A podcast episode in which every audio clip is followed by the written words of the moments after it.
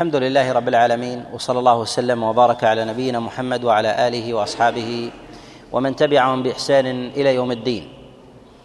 أما بعد فإن من نعم الله عز وجل على العباد أن كرمهم وشرفهم سبحانه وتعالى بالبصيرة وهي العقول التي أنار الله عز وجل بها الإنسان وفضله على غيره. وأعظم من ذلك أن الله عز وجل جعل لتلك البصيرة نورا وهدى يسير بها الإنسان في ظلمات الآراء والأهواء والشبهات.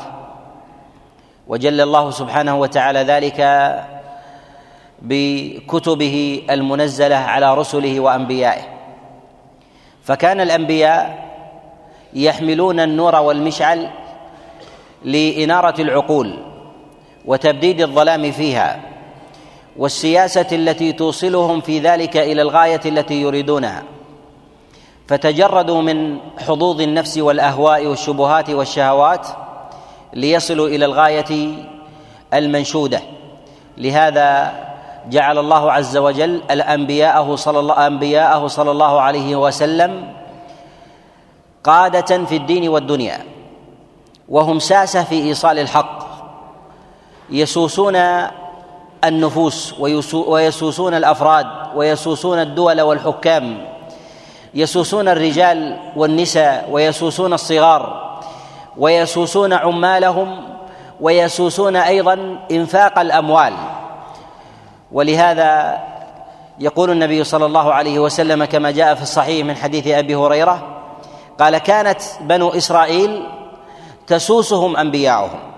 كلما ذهب نبي خلفه نبي بعده. ومعنى السياسة أن الإنسان بطبعه برأيه بقوله بفعله يخرج عن الجادة مع طول مع طول الزمن وتقادمه. وذلك لأن الإنسان في داخله شيء من مطامع النفس وهواها ربما يصورها على أنها آراء أو أقوال حقيقية ثم يحيد مع الزمن إلى إلى غير مراد الله سبحانه وتعالى. الله جل وعلا قد جعل في الإنسان فطرة ونزوة وهي جانب الشهوات. جوانب الشهوات لا حد لها ولا حصر. وهي التي تنبت عليها الآراء والأفكار والشبهات ثم بعد ذلك تتحول على أنها مدارس فكرية ومنبتها في ذلك إنما هي غرائز. لهذا ما من شبهة ولا يوجد رأي شاذ إلا وأصله قد نبت على شهوة وغريزة. وهذه الغريزة لا يبوح بها صاحبها وإنما يشرعها بشيء من الرأي. فإذا الظالم أراد أن يستحوذ بالمال لحبه للمال بحث عن مشرع له ثم أصبح بعد ذلك دينا وشريعة. وإذا أحب الإنسان غريزة السمع والبصر والشهوة من جهة فرجه أو مطعمه أو تملكه أخذ ذلك عن طريق الشهوة ثم أراد بعد ذلك أن يسول له أن هذا من العمل المباح وأخذ ينظر له. ولهذا لما كانت الش... لما كانت الشبهات متلازمة مع هذه الشهوات وتتزاوج وتنتج بعد ذلك عقائد فاسدة. جاء الله عز وجل بالأنبياء وجاء الله عز وجل بالرسل جاء الله عز وجل بنذر الحق وأنزل عليهم الكتب ليسوسوا الناس ويعيدوهم إلى جادة الحق.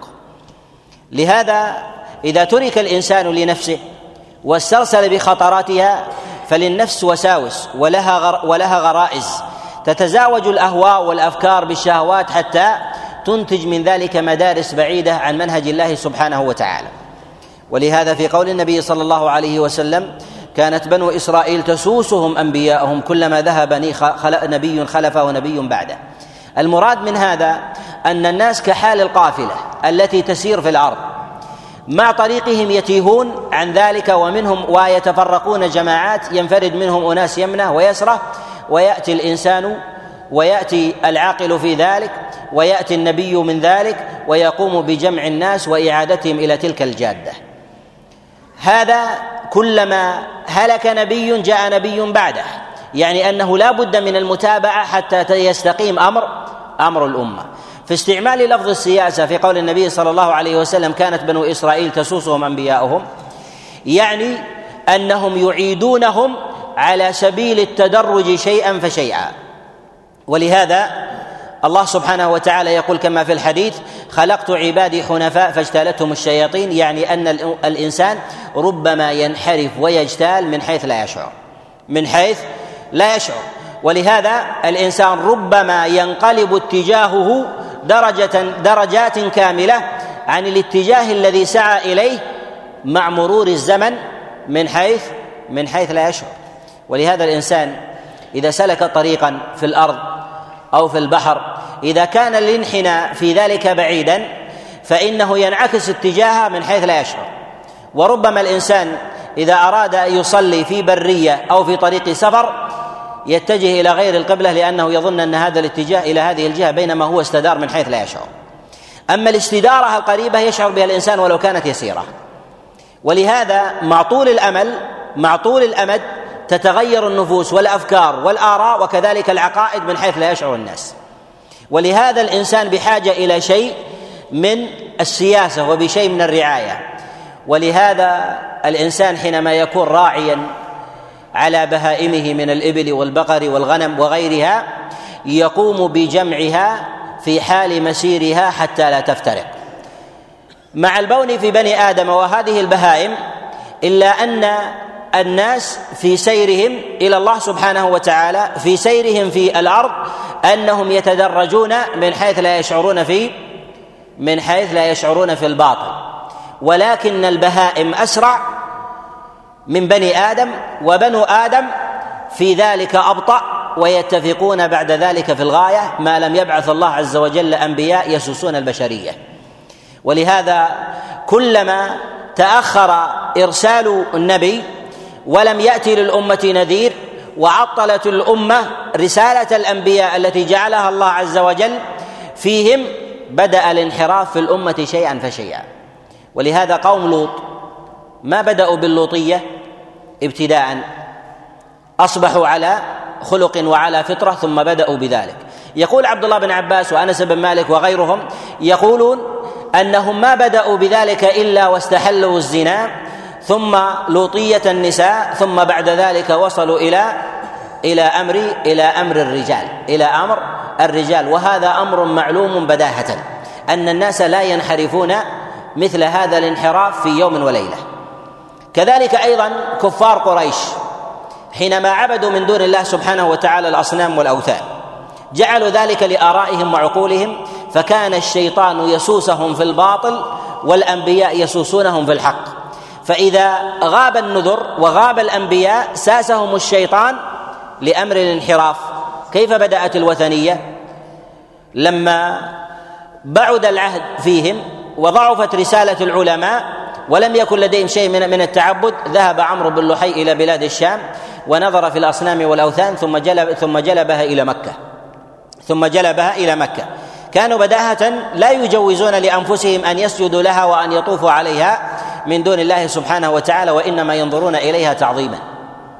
ينظرون إليها تعظيما. ثم جاء جيل بعد ذلك صرفوا لها نوعا من العبادة كبعض الاستقسام بالأزلام عند هذه الأصنام أو شيء من الحلف عند إذا أراد الإنسان أن يغلظ يمينه أو شيء من هذا. ثم بدأوا بالتمسح والتبرك ثم عظموها من دون الله كما جاء عن أبي رجاء كما في البخاري قال كنا إذا سار كان أحد منا في سفرة ولم يجد صنما احتلب شاة ضرع شاة على تراب فإذا يبس طاف عليه.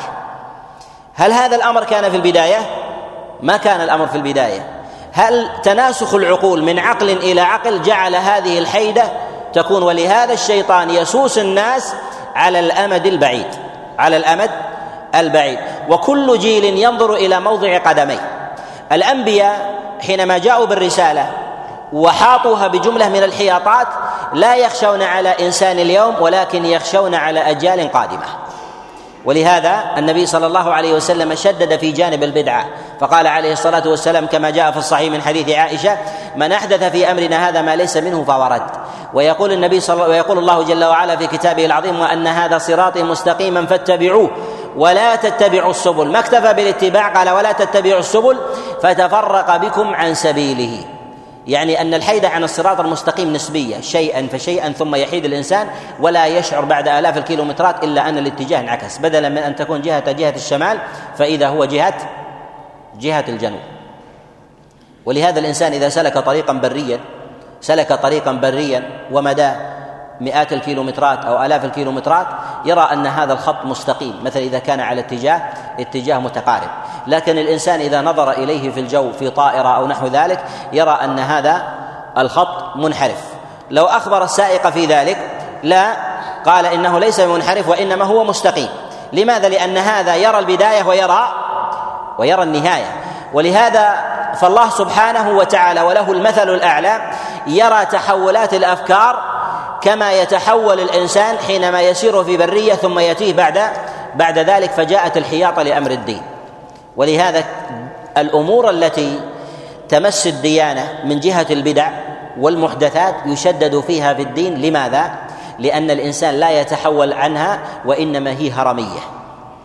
شخص يضع حجر ثم حجر ثم حجر لأنها جانب تعبدي. بخلاف المعاصي فإن الشيطان يحب البدع أكثر من المعاصي لماذا؟ لأن البدع تدين لا يمت عنها الإنسان ويتوب منها لأنه يرى أنها دين وإذا كان هذا الجيل يضع لبنة بدعة والجيل الذي يليه لبنة أخرى من البدع ولبنة ثالثة ورابعة بعد ألف سنة يتحول الدين بالكامل كما تحول اليهودية والنصرانية ولهذا البدعة عظمت في الإسلام لماذا؟ لأن الله عز وجل حمى دينه فأنزل الذكر وإنا له لحافظون. وحفظ الذكر وحفظ الدين من التبديل والبدع لأن الله عز عز وجل شدد في أمثال هذه الأمور في البدع والمحدثات. ولهذا العلماء يقولون هذا الأمر بدعة. ربما ترى أنت اليوم أنه سهل وهين ولكن يأتي جيل بعد ذلك يضع لبنة أخرى وثالثة ورابعة وخامسة حتى يتحول الأمر عن أمره الذي جعله الله عز وجل عليه.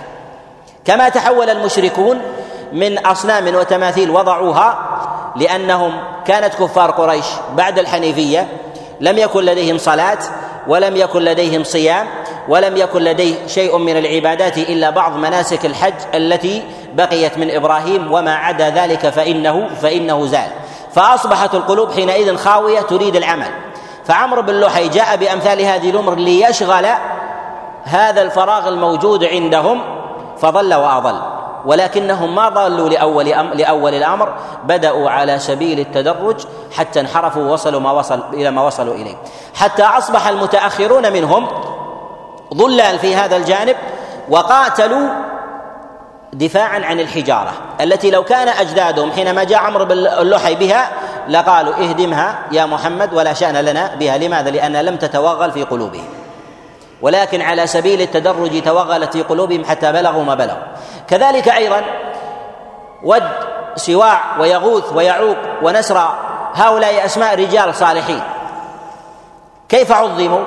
عظموا على سبيل التدرج بصور علقت على الحيطان أن هؤلاء أولياء أن هؤلاء أولياء وهؤلاء الأولياء الإنسان يقدم لهم شيء من الاحترام ثم بعد ذلك يأتي جيل بعد ذلك يصرف لهم شيء من التعظيم.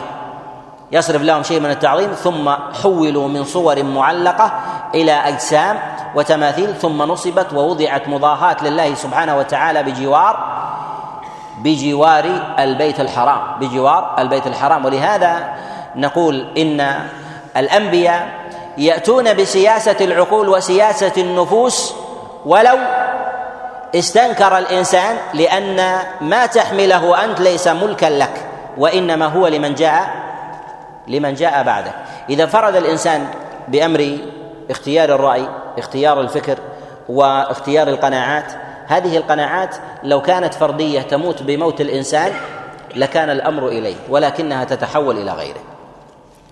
ولهذا الأحكام العقائد الآراء والأفكار التي تمس الديانة ليست للإنسان والا وإنما لله سبحانه وتعالى. ولهذا قال الله جل وعلا إن الحكم إلا لله أمر الا تعبدوا إلا إلا إياه. هل الحكم عبادة؟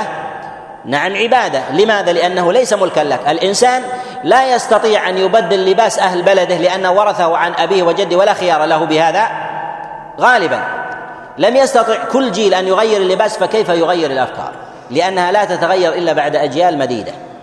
ولهذا الله سبحانه وتعالى جعل الأمر إليه حتى لا يفرضه أحد على أحد. حتى لا يفرضه أحد على أحد. والله سبحانه وتعالى جعل الأمر إليه أيضا. وحمى دينه من التبديل بالبدع والشبهات. لماذا؟ لأن أفكار البشر تبنى كحال الهرم ثم تتحول عن بدايتها. الليبرالية الغربية نشأت من مبدأ حرية حرية العمل والاقتصاد. ثم تحولت إلى الأخلاق إلى نكاح الذكور بالذكور ونكاح الإناث للإناث بل نكاح البهائم أيضا أيضا. هذا التحول هل الذين ابتدأوا بهذا الفكر كانوا يظنون أن هذا الأمر سيتحول إليه؟ ما كان يخطر في باله لو تيقنوا من ذلك لتبرأوا من هذا الفكر بالكلية.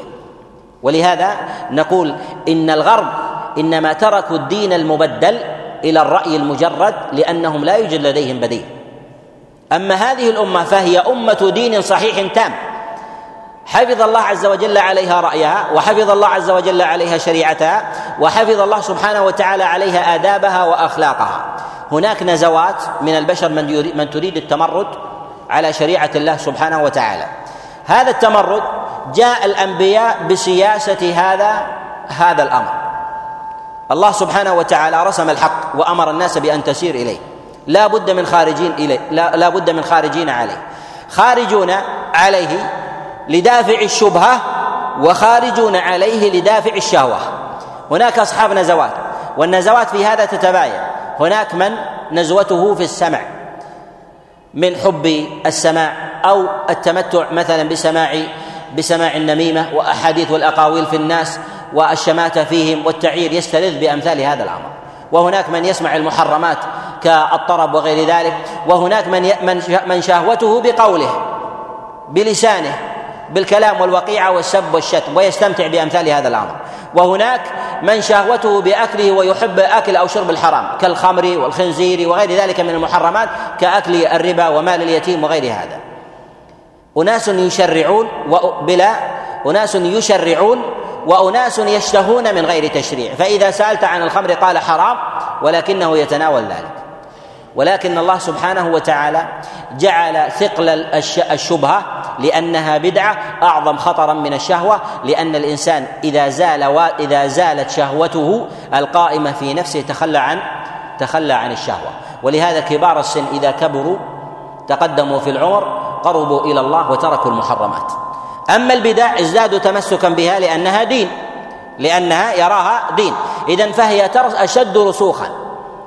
أما الشهوة فهي بطيئة التحول إلى إلى شبهة فتتحول.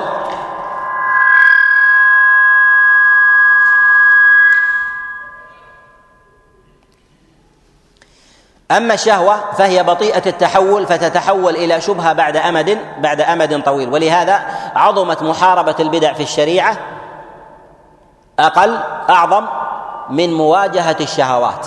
لماذا؟ لأن الإنسان قد غرس في نفسه وازع بحرمة هذا الشيء وينتظر الأمر حتى يتخلص منه. فإذا اغتنى ترك الربا. وإذا تزوج ترك المحرمات.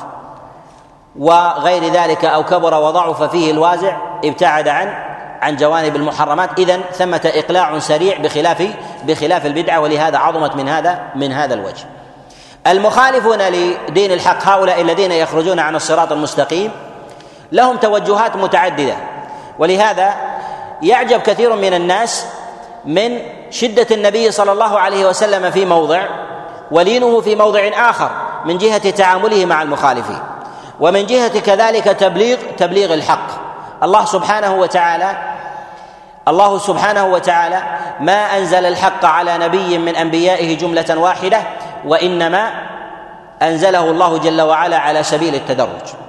ولهذا كفار قريش حينما رغبوا من رسول الله صلى الله عليه وسلم أو تفكروا في عدم نزول القرآن جملة واحدة. لماذا لا ينزل القرآن جملة واحدة؟ فنرى بداية ونهاية النبي عليه الصلاة والسلام. الله سبحانه وتعالى ماذا قال؟ قال كذلك لنثبت به فؤادك. يعني أن التدرج في أحكام الشريعة وتعليم الناس لها أعظم للثبات بخلاف ما ينزل عليهم من أحكام الله سبحانه وتعالى جملة واحدة ثقيلة. لماذا؟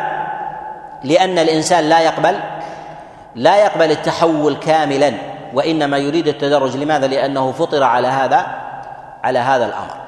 ولهذا جاءت الشرائع بالتدرج في أمر المخاطبين. ولهذا يقول عمر بن عبد العزيز عليه رحمة الله يقول إنك ما إن علمت الناس الإسلام جملة إلا تركوه إلا تركوه جملة. لهذا رسول الله صلى الله عليه وسلم لما بعث معاذا إلى اليمن كما جاء في الصحيحين من حديث عبد الله بن عباس قال له النبي صلى الله عليه وسلم وهذا من سياسته عليه الصلاة والسلام قال إنك تأتي قوما أهل كتاب يعني ليسوا وثنيين كقريش.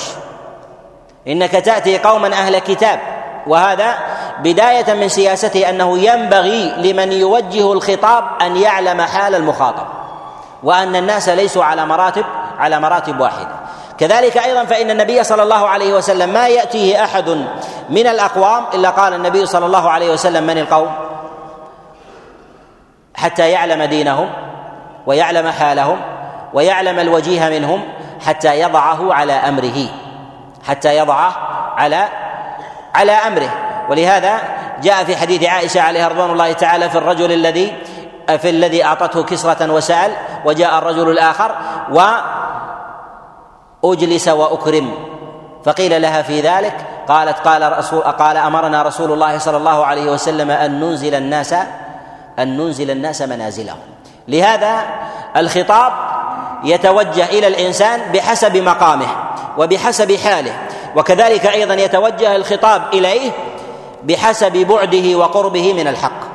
ولهذا النبي صلى الله عليه وسلم يقول لمعاذ بن جبل إنك تأتي قوما أهل كتاب فليكن أول ما تدعوهم إليه شهادة لا إله إلا الله وأن محمد رسول الله. وجاء في رواية في الصحيح إلى أن يوحدوا الله. هذا الخطاب فيه إشارة إلى أن هؤلاء ليسوا مسلمين منحرفين بحيث تخاطبهم على الانحراف الذي وقعوا فيه وإنما هم أبعد من ذلك أي من أهل الكتاب. وليسوا وثنيين أيضا. لماذا؟ لأن الوثنية في ذلك هي مشركة بالله سبحانه وتعالى. أظهر اشراكا من كفر كفار قريش.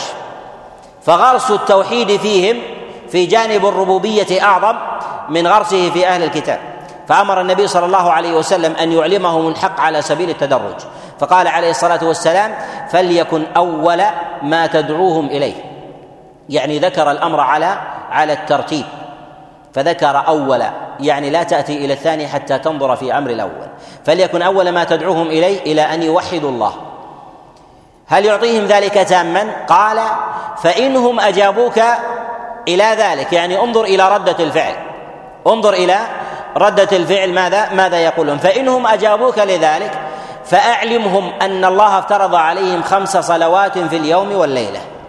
فإنهم أجابوك أجابوك لذلك. يعني انتظر بعد ذلك ماذا؟ ماذا يرجعون. لا تعطيهم الإسلام الإسلام كاملا. حتى لا ينفروا حتى لا ينفروا منه. ولهذا الإنسان إذا أراد أن يدعو أحدا أن يدعو احدا خالي القلب من تعاليم الإسلام يعني أنه موغل في جانب الظلام. عليه أن يرأف أن يرأف به. لماذا؟ لأن نفرته من الحق هذه النفرة التي يجدها الإنسان من الحق هي نفرة ربما تكون بسبب ظلام الجهل. بسبب ظلام الجهل لأن القلب إذا أوغل في ظلام الجهل نفر من نور الحق. الإنسان حينما يكون الإنسان حينما الإنسان حينما يكون في موضع ظلام تستروح عينه الظلام وتستنكر حينئذ النور. فإذا أراد أن يخرج عن النور انكمش. كذلك القلب ينكمش من الحق إذا كان إذا كان موغل في في الظلام. على الإنسان أن يأخذ به برأفة. وأن يشعره أيضا أن هذه النفرة وهذه الكراهة الموجودة في القلب للحق هذه كراهة بسبب كونك في الظلام عليه أن يرأف به ويأخذ به على سبيل التدرج حتى يرى النور. ولهذا كان بعض الصحابة عليهم رضوان الله تعالى يأتي إلى النبي عليه الصلاة والسلام قبل إسلامه ويقول يا رسول الله إني أريد أن أسلم. ولكن قال أسلم قال ولكني أجدني كارها يعني كاره ما أنت فيه. قال النبي عليه الصلاة والسلام أسلم ولو كنت ولو كنت كارها. يعني هذا الأمر كقول الإنسان للشيخ أخرج إلى النور ولو كنت كارها. بعد ذلك سيبقى الحق لديك وس وستراه. لهذا ينبغي الرحمة والرأفة بالحق لأن البعيد عن الحق يجد وحشة منه. يجد وحشة منه ولهذا كذلك أيضا الإنسان في نفسه إذا وجد وحشة من الحق ليعلم أن هذه الوحشة من الحق ليست حكما بكون هذا الحق هذا الأمر حق أو باطل. لماذا؟ إنما هو بعيد عن الحق فيحتاج إلى القرب منه على سبيل التدرج. يحتاج القرب منه على سبيل التدرج. كما أن الإنسان يسوس غيره عليه كذلك أن يسوس نفسه من جهة القرب من الحق. على الشيء اليسير ككون الإنسان في ظلام. لا يخرج إلى النور مباشرة حتى لا يضر نفسه وإنما يكون على سبيل التدرج حتى يبقى بخلاف الإنسان الذي يأتي دفعة واحدة كالذي يكون في ظلام ثم يخرج إلى النور يرتد ويرجع أو ربما يتألم أو نحو ذلك. لهذا حتى لا يرتد ولا ولا ينتكس يأخذ الحق من أعلاه إذا أراد إذا أراد الحق. ولهذا السياسة الشرعية في الحق تختلف عن السياسة الشرعية في الباطل. إذا أراد الإنسان أن يدعو أو أن يرشد إلى الحق أو أن يسلك الحق يبدأ بالحق من ماذا؟ من أعلاه. لماذا؟ لماذا؟ لأنه التوحيد. لأنه التوحيد. يبدأ بالحق من أعلاه وهو التوحيد. وأما بالنسبة للشر يبدأ بأعظمه وهو أدناه إليه وذلك لأنه أخطر وأضر على نفس الإنسان. لهذا النبي صلى الله عليه وسلم يدعو الناس إلى التوحيد ويحذرهم من الشرك. لهذا رسول الله صلى الله عليه وسلم في مكة دعا الناس إلى التوحيد لأنه لا مساومة في أمر التوحيد. لا مساومة في أمر التوحيد ولا يقدم عليه شيء ولا يوجد في جانب التوحيد مجاملات. وإنما النبي صلى الله عليه وسلم دعاهم إلى هذا الأمر ولم يدعهم النبي صلى الله عليه وسلم إلى صلاة ولا إلى زكاة ولا إلى صيام ولا إلى حج. لماذا؟ حتى يقبلوا بالتوحيد.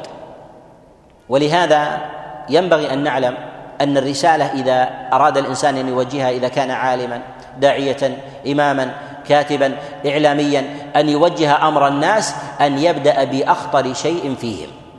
خطورة الشيء الذي يكون في الناس هل مرده إلى ذات الإنسان ونفسه؟ رغبة الإنسان وعاطفته؟ أم المراد بذلك هي ميزان الشريعة؟ إلى ميزان الشريعة. ما هي ميزان الشريعة؟ هي التي حكمتها النصوص. ولهذا انشغال البعض بآداب الإسلام مجردا وتعليم الناس لها أن هذه هي الإسلام وإهمال جانب التوحيد وهم واقعون في الشرك هذه ليست دعوة الأنبياء ليست دعوة الأنبياء. ولكن دعوة الأنبياء هو أن يدعو الناس إلى التوحيد حتى يتحقق فيهم. ويقرن مع التوحيد ما شاء من جوانب الآداب. لماذا؟ حتى يعلموا أنه ليس بخارج عن الفطرة. لهذا رسول الله صلى الله عليه وسلم لما كان يدعو كفار قريش في مكة كان يدعوهم إلى عبادة الله وترك عبادة الأصنام. يدعوهم مع ذلك إلى العفاف والطهر والأمانة وكذلك يدعوهم عليه الصلاة والسلام إلى الصدق. هذه الأشياء لماذا النبي صلى الله عليه وسلم يدعو إليها مع التوحيد؟ مع أنه لا يدعو إلى لم يدعو إلى الصلاة ولا إلى الزكاة ولا إلى الصيام. لماذا؟ ليعلم الناس أن دعوة النبي عليه الصلاة والسلام دعوة فطرية دعوة فطرة. هو يدعوكم إلى التوحيد وأيضا يدعوكم إلى الصدق يعني لست بكاذب وكانوا يتهمونه بالكذب. يدعوهم إلى الحق وأدائه كذلك أيضا يدعوهم إلى الأمانة لأني لا أخون أمانة ولا أدعي أني أحمل رسالة ثم أخون بتبديلها لرغبات لرغبات نفسي. ولهذا أبو سفيان قبل قبل إسلامه كان لما سئل عن النبي عليه الصلاة والسلام إلى ماذا يدعوكم قال يدعونا إلى إلى عبادة الله وإلى العفاف وإلى الأمانة وإلى الصدق. وهذه من الأخلاق لماذا؟ لأنها قاعدة تقوم عليها جميع الشرائع وجميع العبادات. وجميع العبادات. ولهذا نقول ينبغي أن نفرق ما كان من أمر توطين الفطرة يجب أن يقترن مع التوحيد ولا يؤجل ما كان من أمر الفطرة. ما هو أمر الفطرة؟ الفطرة التي خلق الله عز وجل عليها الإنسان أصلا وأوجده عليها كبشر قبل أن يعلم الصلاة وقبل أن يعلم الصيام وقبل أن يعلم الزكاة. أمر الفطرة ينبغي أن تعود الفطرة إلى حقيقتها. ما هو الفطرة؟ الفطرة في ذاتها هو أن يعلم الإنسان أن الكذب حرام وأن خيانة الأمانة محرمة. وأن الكذب محرم وأن الفجور محرم وأن قتل النفس محرم. هذا تدل عليه الفطرة أو لا تدل عليه؟ تدل عليه الفطرة. ومتى ينحرف الناس؟ ينحرف الناس بعد ذلك مع بداية الغرائز فيهم بين الناس وحب الانتصار للنفس يقع القتل والسب والشتم والكذب والتحايل حتى يغنم الإنسان أكثر من صاحبه. أو بتعليم غيره له. ولهذا الصبي إذا نشأ صغيرا تسأله سؤالا يجيبك بالحق. لا يعرف الكذب. إطلاقا. متى يتعلم الكذب؟ يتعلم الكذب من أبيه ومن أمه من أخيه وأخته من جيرانه. يبدأ يتحول ويتعلم الكذب يأخذه تلقينا. من الذي علمه أن هذا فطرة لا تخبر إلا بما لديك؟ لأن الله عز وجل فطره. ولهذا الله عز وجل يقول في كتابه العظيم فطرة الله التي فطر الناس عليها. ويقول النبي عليه الصلاة والسلام ما من مولود إلا ويولد على الفطرة فأبواه أو يهودانه أو ينصرانه أو يمجسانه اذا الخلل طارئ على على أصل بشرية الإنسان. لهذا ينبغي للإنسان أن يقرن مع التوحيد إصلاح الفطرة وترميمها حتى يعود الإنسان. لماذا؟ لأن حال الإنسان قلب الإنسان وكذلك عقله كحال القالب. كحال القالب. إذا كان مخروقها الفطرة لا يقبل الحق يتسرب منه. يتسرب منه. الإناء إذا كان لديك إناء مستوي. وأردت أن تضع فيه ماء يملأه. يمتلئ. ولكن إذا أخذت هذا الإناء وقمت بثنيه ووضعت الماء فيه هل يستوعب الماء كاملا؟ لا يستوعب الماء كاملا. لماذا؟ يفيض. لماذا؟ لأنه مبدل. كذلك فطرة الإنسان إذا بدلت لا تقبل الحق. لا تقبل الحق. لهذا ينبغي للإنسان أن يرمم الفطرة وأن يدعوها إلى التوحيد. لهذا الذين ينفرون من الحق. سبب النفرة من الحق ما هي؟ هو أن فطرتهم مبدلة. الفطرة لديهم مبدلة. الناس تبديلهم في ذلك يتباين. منهم من قالب قلبه ثنيه في ذلك يسير. ومنه من هو شديد. ومن هو بعيد عن الحق. من هو بعيد عن الحق. ولهذا تجد من أرباب الانحلال الغربي من تخاطبه مثلا في الشذوذ ما يسمونه ما يسمونه زورا بنكاح المثليين يقوم بالتهكم بهذا الأمر. لماذا؟ لأنه بعيد جدا عن أمر الفطرة وقالبه في ذلك غير مستوي إطلاقا. أما من كان قريبا فإنه ينكر شيئا من شيئا فيفيض منه جزء يسير من الحق والفطرة الكاملة هي التي تستوي. لهذا الله سبحانه وتعالى أمر بالحفاظ على الفطر حتى تقبل الحق كامل. حتى تقبل الحق كامل. فإذا تبدلت بعدت عن الحق. بعدت عن الحق عن الحق كله ولم يأتيها شيء منه على الإطلاق. لهذا نقول أي خرم في جانب الفطرة يتسع. فجاءت الشريعة في التشديد فيه في التشديد في جانب الكذب في التشديد في جانب الحياء في التشديد في جانب في جانب الأخلاق حتى لا تنخرم. لماذا؟ لأنها قاعدة يتكي عليها كل شيء. موسى عليه السلام يقول النبي صلى الله عليه وسلم كان حييا ستيرا يستحي أن ترى عورته وكانت بنو إسرائيل إذا اغتسلوا يغتسلون عراة هذا تبديل للفطرة وليس بتبديل؟ تبديل للفطرة تبديل للفطرة. يقول النبي صلى الله عليه وسلم ثم آذاه قريش آذاه قومه من بني إسرائيل فقالوا ما يستتر عنا إلا لأن به عيبا من برص أو جذام أو نحو ذلك. فقال فأراد الله عز وجل أن يبرئه. فذهب موسى ليغتسل ويستتر فوضع ثيابه على فوضع ثيابه على حجر. فقال فأمر الله عز وجل الحجر أن تهرب بثيابه. فخرج موسى يلحقها ويضربها ويقول ثوبي حجر ثوبي حجر. من جهة نظر الإنسان أيها أهون أن يتوجه الخطاب إلى موسى ويبدي عورته للناس أو يتوجه الخطاب للحجر ليهرب بثياب موسى أيها أهون؟ الخطاب لمن؟ لموسى. لماذا الله عز وجل ما أمر موسى أن يبدي عورته؟ وأمر الحجر بأن يهرب بثياب موسى. السبب في ذلك أن جانب الفطرة إذا انخرم اتسع. ويبدأ فيه في التدرج. انظروا إلى حجاب المرأة. إذا فتح له باب اتسع. انظروا إلى جوانب الأخلاق. إذا فتح له باب اتسع.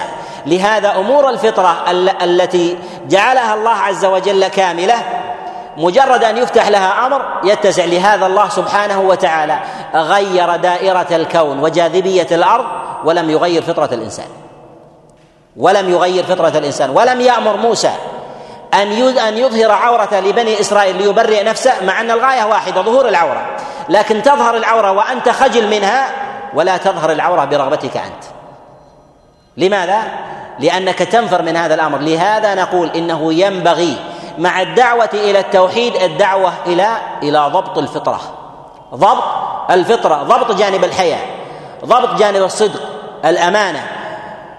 مع الدعوة إلى التوحيد وأن تكون مع التوحيد ومع ما بعد التوحيد أيضا من أمور الصلاة والصيام على سبيل الدوام. لماذا؟ لأن اختلالها يعني اختلال البقية فهي التي إذا اختل الصدق جاء النفاق وإذا اختلت الأمانة جاءت الخيانة وإذا اختل الحياء جاء في ذلك السفور وجاء في ذلك أيضا انحراف الناس في جوانب في جوانب الفواحش. ولهذا نقول إن إن النبي صلى الله عليه وسلم حينما كان يدعو كفار قريش في مكة أول ما دعاهم إليه إلى التوحيد. لهذا إذا أردنا أن نعلم نعلم طريقة دعوتنا إلى الناس طريقة دعوتنا إلى الناس أن نأخذها كما كان النبي صلى الله عليه وسلم يدعونا إليه. يدعو إلى توحيد الله سبحانه وتعالى ويحرص على الأمور الفطرية التي يبدلها يبدلها الناس. ولهذا حفظها له أبو سفيان. قال كان يدعونا إلى التوحيد ويدعونا إلى الصدق والأمانة والعفاف.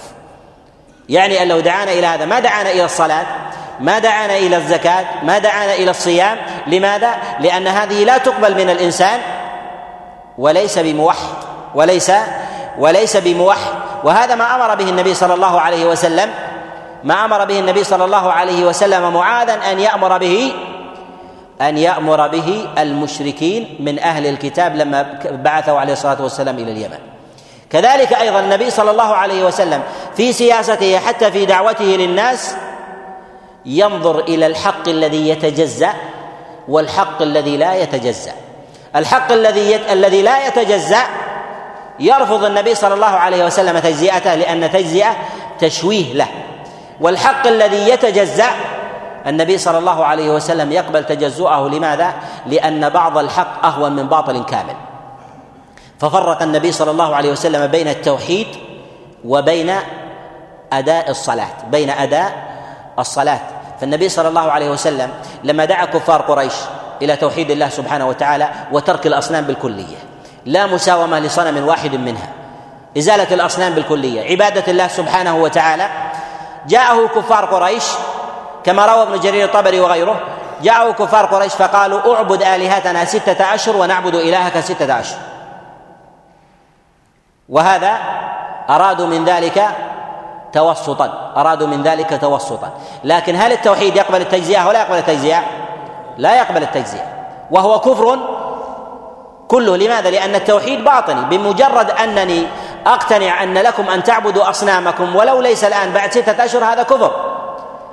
بمجرد وجود القناعة القلبية في هذا لأن الإيمان قول وعمل واعتقاد فلم يقبل النبي صلى الله عليه وسلم منهم منهم ذلك.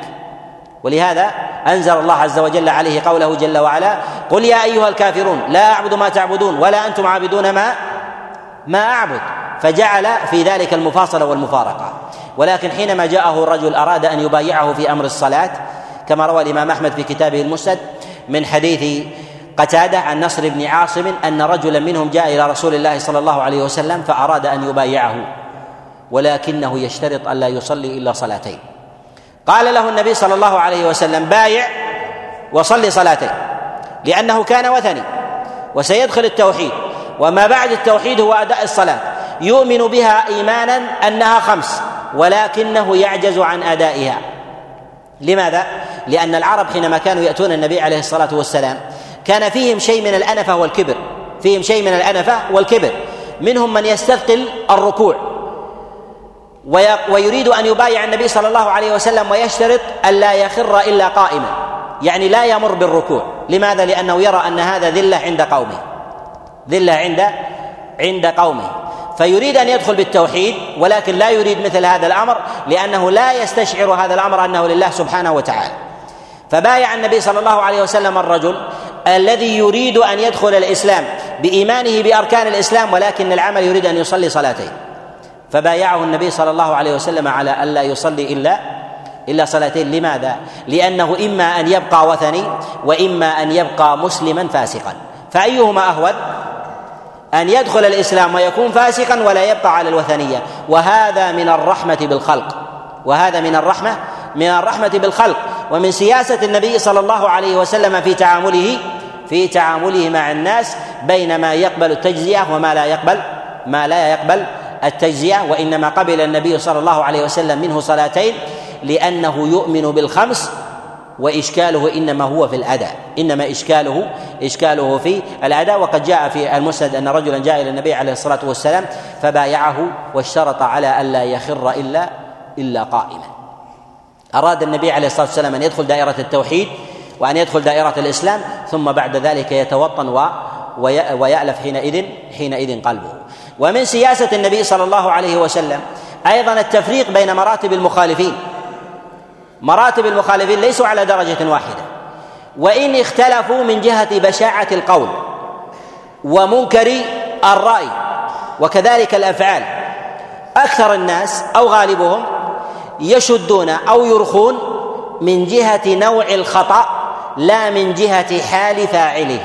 من جهة نوع الخطأ لا من جهة حال حال فاعله. وينظرون إلى هذا الجانب. بل نقول إن الإنسان إذا أراد أن يقوم على أمر بالنكير فلينظر إلى إلى ثلاثة جهات. الجهة الأولى الفاعل وحاله الفاعل وحاله. وذلك لأن أحوال الناس تختلف. منهم الجاهل ومنهم العالم لأن الجاهل فعل هذا الأمر من غير علم فيحتاج إلى رأفة وتعليم. فيلان مع الجاهل ولو كان فعله أشد من العالم ويشد على العالم العارف الذي يفعل وهو معاند ولو كان فعله أقل من من الجاهل. ومن ذلك أن النبي صلى الله عليه وسلم كما جاء في الصحيحين من حديث أنس وكذلك أيضا جاء من حديث أبي هريرة أن رسول الله صلى الله عليه وسلم لما جاءه جاء الأعرابي وربط راحلته وبال في المسجد زجره الصحابة عليهم رضوان الله تعالى فقال النبي صلى الله عليه وسلم لا تزرموه. يعني لا تضيقوا عليه. دعوه. لما قضى هذا الرجل أمر النبي عليه الصلاة والسلام بذنوب من ماء فأفيض عليه. ثم لما قضى أتى إليه النبي صلى الله عليه وسلم فقال له النبي صلى الله عليه وسلم إن هذه المساجد إنما بنيت للصلاة ولذكر الله ولم تبنى لشيء من هذا. أراد النبي عليه الصلاة والسلام أن يخبر أعرابي جاء من البادية لا يعرف أماكن مقدسة وغير مقدسة يظن أن البيئة واحدة أن البيئة واحدة ففعل هذا بحسن نية أو بغير حسن نية. بحسن نية لا يقصد من ذلك أذية. فأثر ذلك في الأعرابي. لماذا؟ لأن النبي علمه وما شد عليه وأفزعه. فقال الأعرابي اللهم ارحمني ومحمدا ولا ترحم معنا أحدا. فضحك النبي صلى الله عليه وسلم فقال النبي عليه الصلاة والسلام لقد تحجرت واسعا. اذا النبي صلى الله عليه وسلم في هذا لأن معه أو ما لا لأن معه انظروا إلى الأمر الآخر وهو أهون منه فعلا ولكن اختلف الفاعل. لما جاء النبي عليه الصلاة والسلام إلى مسجده فرأى بزاقا في القبلة فاحمر وجهه وغضب فقال إن الإنسان إذا صلى يستقبل ربه فلا يبزقن أمام أمامه أو تلقاء وجهه وليبزق تحت قدمه أو هكذا وبزق النبي عليه الصلاة والسلام في في ردائه. النبي عليه الصلاة والسلام شدد في هذا أو لم يشدد؟ شدد في هذا. أيهما أهون البول أو البزاق؟ البزاق أهون. ولماذا شدد النبي عليه الصلاة والسلام في هذا؟ وشد ولم يشدد في أمر الأعرابي في بوله. لماذا؟ لأن هذا عالم قريب ويعلم هيبة هذا المسجد وهو من أهل المدينة ومن أهل المصلين ويعلم حرمته ويعلم ماذا نفعل به من تضييف وتطهير ثم يفعل هذا الأمر ولكن هذا جاء من بعيد. الأمر الأول أن ننظر إلى حال الفاعل إلى حال الفاعل. الأمر الثاني أن ننظر إلى إلى ذات الفعل إلى ذات الفعل الذي يقع فيه الإنسان. الفعل الذي يقع فيه الإنسان منه ما يشدد فيه الإنسان ومنه ما يلين فيه الإنسان. على اعتبارات مختلفة بحسب مقام ذلك ذلك الخطأ. ولهذا جاءت الشريعة جاءت الشريعة بإنزال ذنوب الناس بإنزال ذنوب الناس وفق مراد الله سبحانه وتعالى لا وفق مراد مراد الإنسان. من الناس من يشرب الخمر من الناس من يزني جعل الله عز وجل لذلك لذلك مقادير ولم يجعلها إلى رغبات رغبات الناس. الأمر الثالث أن ينظر الإنسان إلى من كان حاضرا أو ردود أفعال الإنكار. ردود أفعال الإنكار. الأمر الثاني والثالث هذه منها ما قضى الله عز وجل فيه ما قضى الله سبحانه وتعالى فيه ما يجب أن يقام. ليس لأحد أن يقول لا أنكر لا أنكر الشرك وأريد أن أدعو إلى التوحيد أخشى أن يغضب فلان. ألم يغضب النبي عليه الصلاة والسلام كفار قريش؟ أغضبهم جميعا. لهذا نقول منها ما لا يقبل في ذلك النظر إلى ردود أفعال. ومنها ما ينبغي للإنسان أن ينظر إلى آثار ذلك وردود أفعاله. ومن ذلك أن النبي صلى الله عليه وسلم لما استأذنه عمر بن الخطاب أن يضرب عنق عبد الله بن أبي. قال النبي صلى الله عليه وسلم أتريد أن يتحدث الناس أن محمدا يقتل يقتل أصحابه. وذلك أن مثل هذا الفعل إنما هو عقاب فردي. النبي عليه الصلاة والسلام في قوله الناس وهذا من السياسة أن ينظر الإنسان إلى المآلات. عمر بن الخطاب عليه رضوان الله تعالى حينما ضرب رجلا سيدا في قومه ثم ثم ارتد ولحق بملك غسان. قال عمر بن الخطاب عليه رضوان الله بعد ذلك قال لو استقبلت ما فعلت به به هذا. أن الإنسان يفرق بين أمر يتعدى ضرره من الأمور التي تقبل التراجع وبين ما لا يتعدى ما لا يتعدى أثره. ولهذا عمر بن الخطاب عليه رضوان الله تعالى في زمن قوة الإسلام كان يعاقب على الشيء اليسير. وربما أخذ بالحصباء وحصب اثنين يتحدثان في مسجد النبي صلى الله عليه وسلم. وربما ضرب بالدرة من لم يسوي الصف.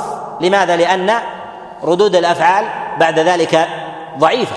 ردود الأفعال بعد ذلك ضعيفة. ولهذا يتقدم الإنسان ويتأخر بحسب بحسب قوة وتمكين الإنسان كذلك أيضا بحسب النظر إلى ردود النظر إلى ردود ردود الأفعال. النبي صلى الله عليه وسلم حينما قال: أتريد أن يتحدث الناس أن محمدا يقتل أصحابه في هذا الأمر من الذين يتحدثون؟ من كان مع النبي عليه الصلاة والسلام، النبي عليه الصلاة والسلام يعلم أن من معه من أصحابه يعلمون ما هو السبب الذي ضرب النبي عليه الصلاة والسلام له عبد الله بن أبي ولكن النبي عليه الصلاة والسلام يعلم ان أن أن الشاهد يبلغ الغائب. والباء الغائب يبلغ غائبا آخر. والغائب يبلغ غائبا آخر فنظر النبي عليه الصلاة والسلام لأمر أبعد يأتي إليه. وما هو الأثر الذي بعد ذلك؟ هل هو لمجرد أن يتحدث الناس؟ لا. بل لأثر تحدث الناس أنه ربما أقوام وقبائل تريد أن تدخل في الإسلام فيقولون إن دخلت في الإسلام فقد ذبح فلان لمجرد أنه قال رايا أو لمجرد أنه ما لم يحضر صلاه تبدأ مسألة التأويلات. وإلا لو كان الأمر ظاهرا بينا للجميع لأنزل به النبي صلى الله عليه وسلم. وبهذا نعلم أيضا ناخذ نأخذ فقها سياسيا أن النبي صلى الله عليه وسلم ما عنف عمر بن الخطاب. لماذا؟ لأنه دافعه حمية دينية. دافعه حمية دينية. وجرى عمر بن الخطاب على الأصل أو لم يجري على الأصل. جرى على الأصل لأنه رأى من هذا الرجل كفرا وأراد أن ينزل عليه عقوبة فبين له النبي صلى الله عليه وسلم أن هذه الحالة استثناء أن هذه الحالة استثناء. كذلك أيضا ما روى البيهقي وغيره أن أبا عبيدة عامر بن الجراح عليه رضوان الله تعالى كان في غزوة من غزواته فشرب الخمر معه اثنان. فكتب إلى عمر بن الخطاب عليه رضوان الله تعالى يستأذنه في إقامة الحد عليهما. فكتب إليه عمر بن الخطاب عليه رضوان الله تعالى لا تقم عليهما الحد خشية أن تدركهما الحمية حمية الشيطان فيلحق بالمشركين. لماذا؟ لأنهما على أطراف المشركين وبين الصفين ومعهم أسرار أسرار المجاهدين في سبيل الله. ومثل هذا الأمر قال العلماء منهم من قال أن عمر بن الخطاب عليه رضوان الله تعالى رأى تأجيل ذلك إلى حين قدومهم وقد جاء في الخبر أن منهم من قتل في سبيل الله في هذه المعركة. ولهذا نقول أن الإنسان ينظر إلى ينظر إلى ردود الأفعال وتغليب الظن في ذلك. ولا يعني هذا أن الإنسان يهدر أصلا عاما وهو العمل بشريعة الله سبحانه وتعالى كلها لردود لردود أفعال بل يقال إنما هذا في قضايا الأعيان. إنما هذا في قضايا الأعيان لأن النبي صلى الله عليه وسلم لا يلغي أصلا كاملا. والنبي صلى الله عليه وسلم اتهموه بالسحر اتهموه بالجنون اتهموه بالكهانة وكذلك الشعر. واتهموا النبي صلى الله عليه وسلم بالقسوة والغلو وغير ذلك. النبي عليه الصلاة والسلام يعلم بهذا بهذا الكلام. ولكن منه ما لا يبالي به الإنسان لإقامة حق لا يقبل لا يقبل المساومة فيه ومنه ما ينبغي للإنسان أن يحافظ على سمعة الإسلام وسمعة المسلمين وسمعة قائدهم أيضا ألا يتحدث الناس بشيء لم يشهدوه على الإطلاق. لهذا نقول إن الإنسان في تعامله مع المخالفين لا بد من أن ينظر إلى هذه الثلاثة مجتمعة لا منفردة. مجتمعة لا منفردة فلا يجزئ التوحيد لأن النبي صلى الله عليه وسلم جزأ الصلاة. ولا يلين مع الإنسان في موضع باعتبار أنه جاهل وهو فعل أشياء شنيعة من القتل أو الخطف أو أكل أموال الناس بالباطل بالسرقة ونحو ذلك لكل شيء مواضعه. لهذا ينظر الإنسان إلى هذه الثلاثة إلى نوع الفاعل جاهل أو عالم بعيد عن الحق أم قريب منه أن ينظر إلى ذات الأمر المجهول أن ينظر إلى آثار ذلك الفعل. إذا اجتمعت في الإنسان هذه هذه الثلاثة ونظر إليها مجتمعة فإنه حينئذ يكون صاحب حكمة في التعامل مع في التعامل مع الناس. ولهذا رسول الله صلى الله عليه وسلم ساس دولة الإسلام وبلغها وبلغها التمام بأمر الله سبحانه وتعالى. كذلك أيضا من سياسة النبي صلى الله عليه وسلم الا يجعل الناس على مرتبة واحدة حتى في أمر الولايات حتى في أمر في أمر الولايات. فالنبي صلى الله عليه وسلم ينظر في من فيه دهاء ومن فيه قوة يوليه جانب القتال والمعارك. ولو كان غيره أقوى منه في جانب في جانب الصحبة والقرب من النبي صلى الله عليه وسلم. كما ولى خالدا عليه رضوان الله تعالى المعارك وما ولى أبا بكر وهو أفضل منه باتفاق باتفاق المسلمين لماذا؟ لأن الله عز وجل خصه بشيء من الخصيصة لم تكن في لم تكن في غيره أو كانت في غيره ولكن الله سبحانه ولكن النبي صلى الله عليه وسلم رأى أن مثل هذا أولى إما لشبابه وكبر غيره وإما أيضا لحاجة النبي صلى الله عليه وسلم لقرب أبي بكر منه على سبيل على سبيل الدوام لأن الإنسان بحاجة إلى رأي سديد إلى مشورة سديدة في معرفة أحوال الناس غضبهم وكثرتهم وقلتهم وفقرهم وغناهم لأن النبي صلى الله عليه وسلم لا يعلم الغيب إلا ما علمه الله سبحانه وتعالى. فيستخبر النبي صلى الله عليه وسلم عن أحوال الناس ويسأل ربما أبا بكر عن شيء من ذلك ومن حوله فكان النبي صلى الله عليه وسلم بحاجة لامثال لأمثال هؤلاء. لهذا النبي صلى الله عليه وسلم لم يعامل الناس على مرتبة واحدة إذا وثق برجل واحد ولاه كل كل شيء. ولهذا يذكر العلماء في صاحب الولاية إذا كان المس إذا كان المسلمون لديه يريد أن يولي أحدا مثلا في غزوة أو في معارك أو في مواجهة أناس واجتمع لديه قوي وفاسق. قوي وفاسق. وصالح لكنه ضعيف. قالوا يولي القوي ولو كان فاسقا في مواجهة العدو. لماذا؟ لأنه في هذا الموضع يحتاج إلى القوة أو يحتاج إلى الصلاح أكثر. يحتاج إلى القوة ما دام هذا الرجل مسلما. ما دام هذا الرجل مسلما فإنه يحتاج إلى القوة. لماذا؟ لأنه صلاحه لن يقيم في ذلك الحدود وليس لديه أموال يؤتمن عليها ولا أعراض ولن يزوج أحدا في عقود الأنكحة أو غير ذلك. إذا الحاجة إلى جانب الصلاح تضعف أو تقوى؟ تضعف. فهنا يحتاج الإنسان إلى القوة.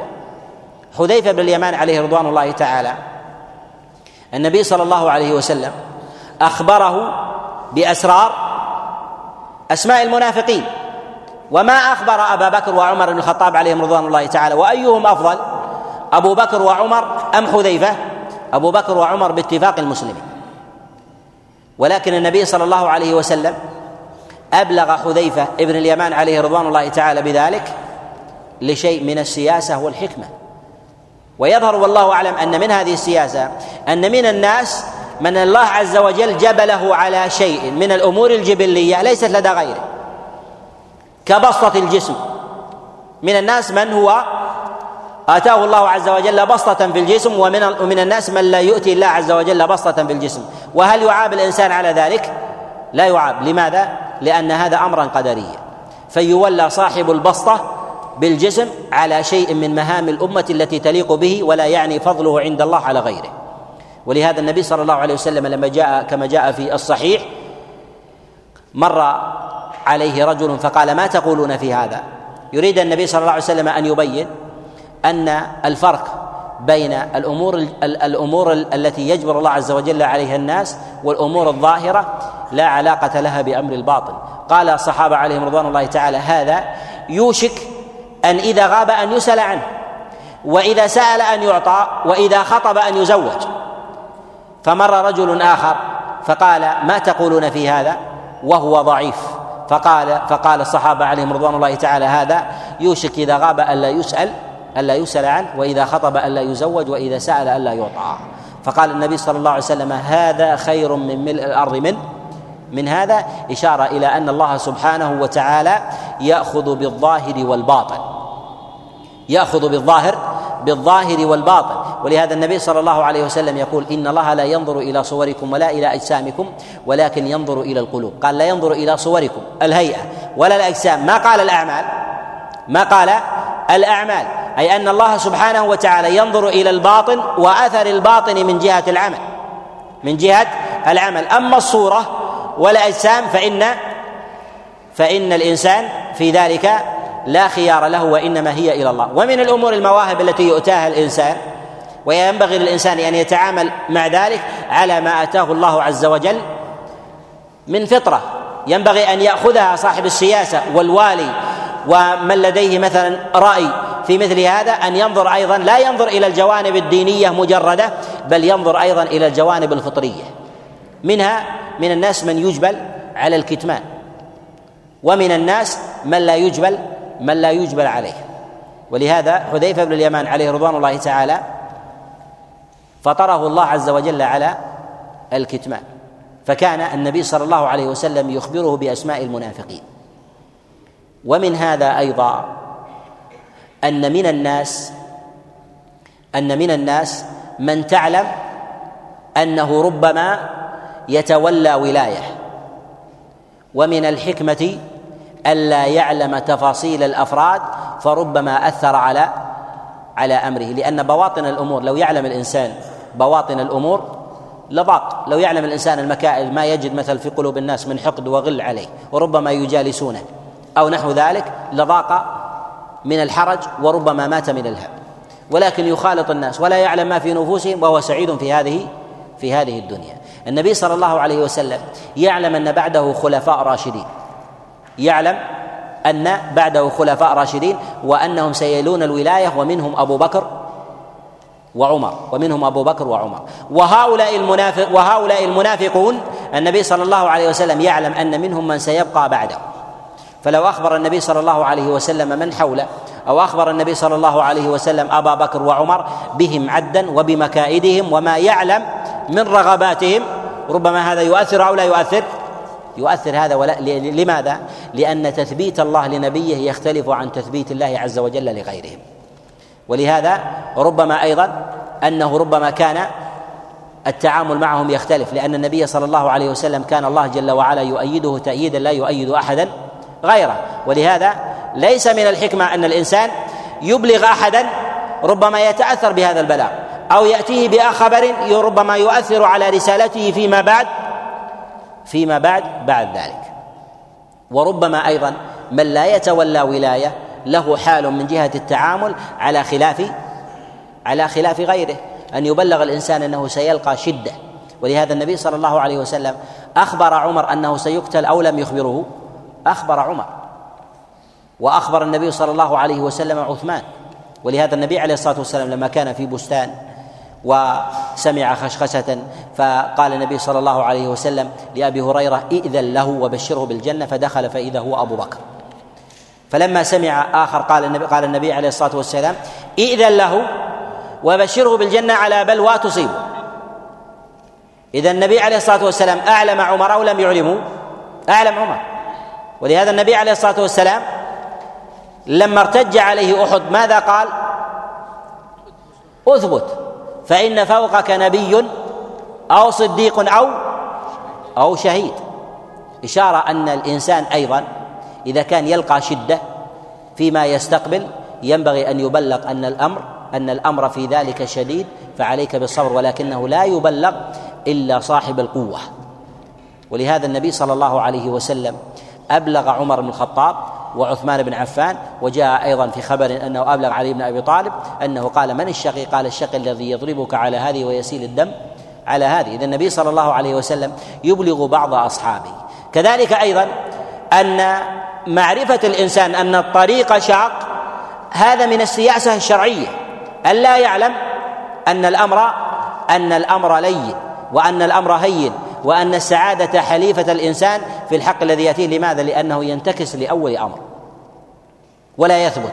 فينبغي أن يبلغ بالشدة في ذلك. ولهذا الله سبحانه وتعالى ابتلى الأنبياء ويبتلي من بعده. ولهذا النبي صلى الله عليه وسلم يقول يبتلى الصالحون الأمثل الأمثل فالأمثل يعني بحسب قربهم من الله سبحانه وتعالى يبتليهم سبحانه وتعالى. لماذا؟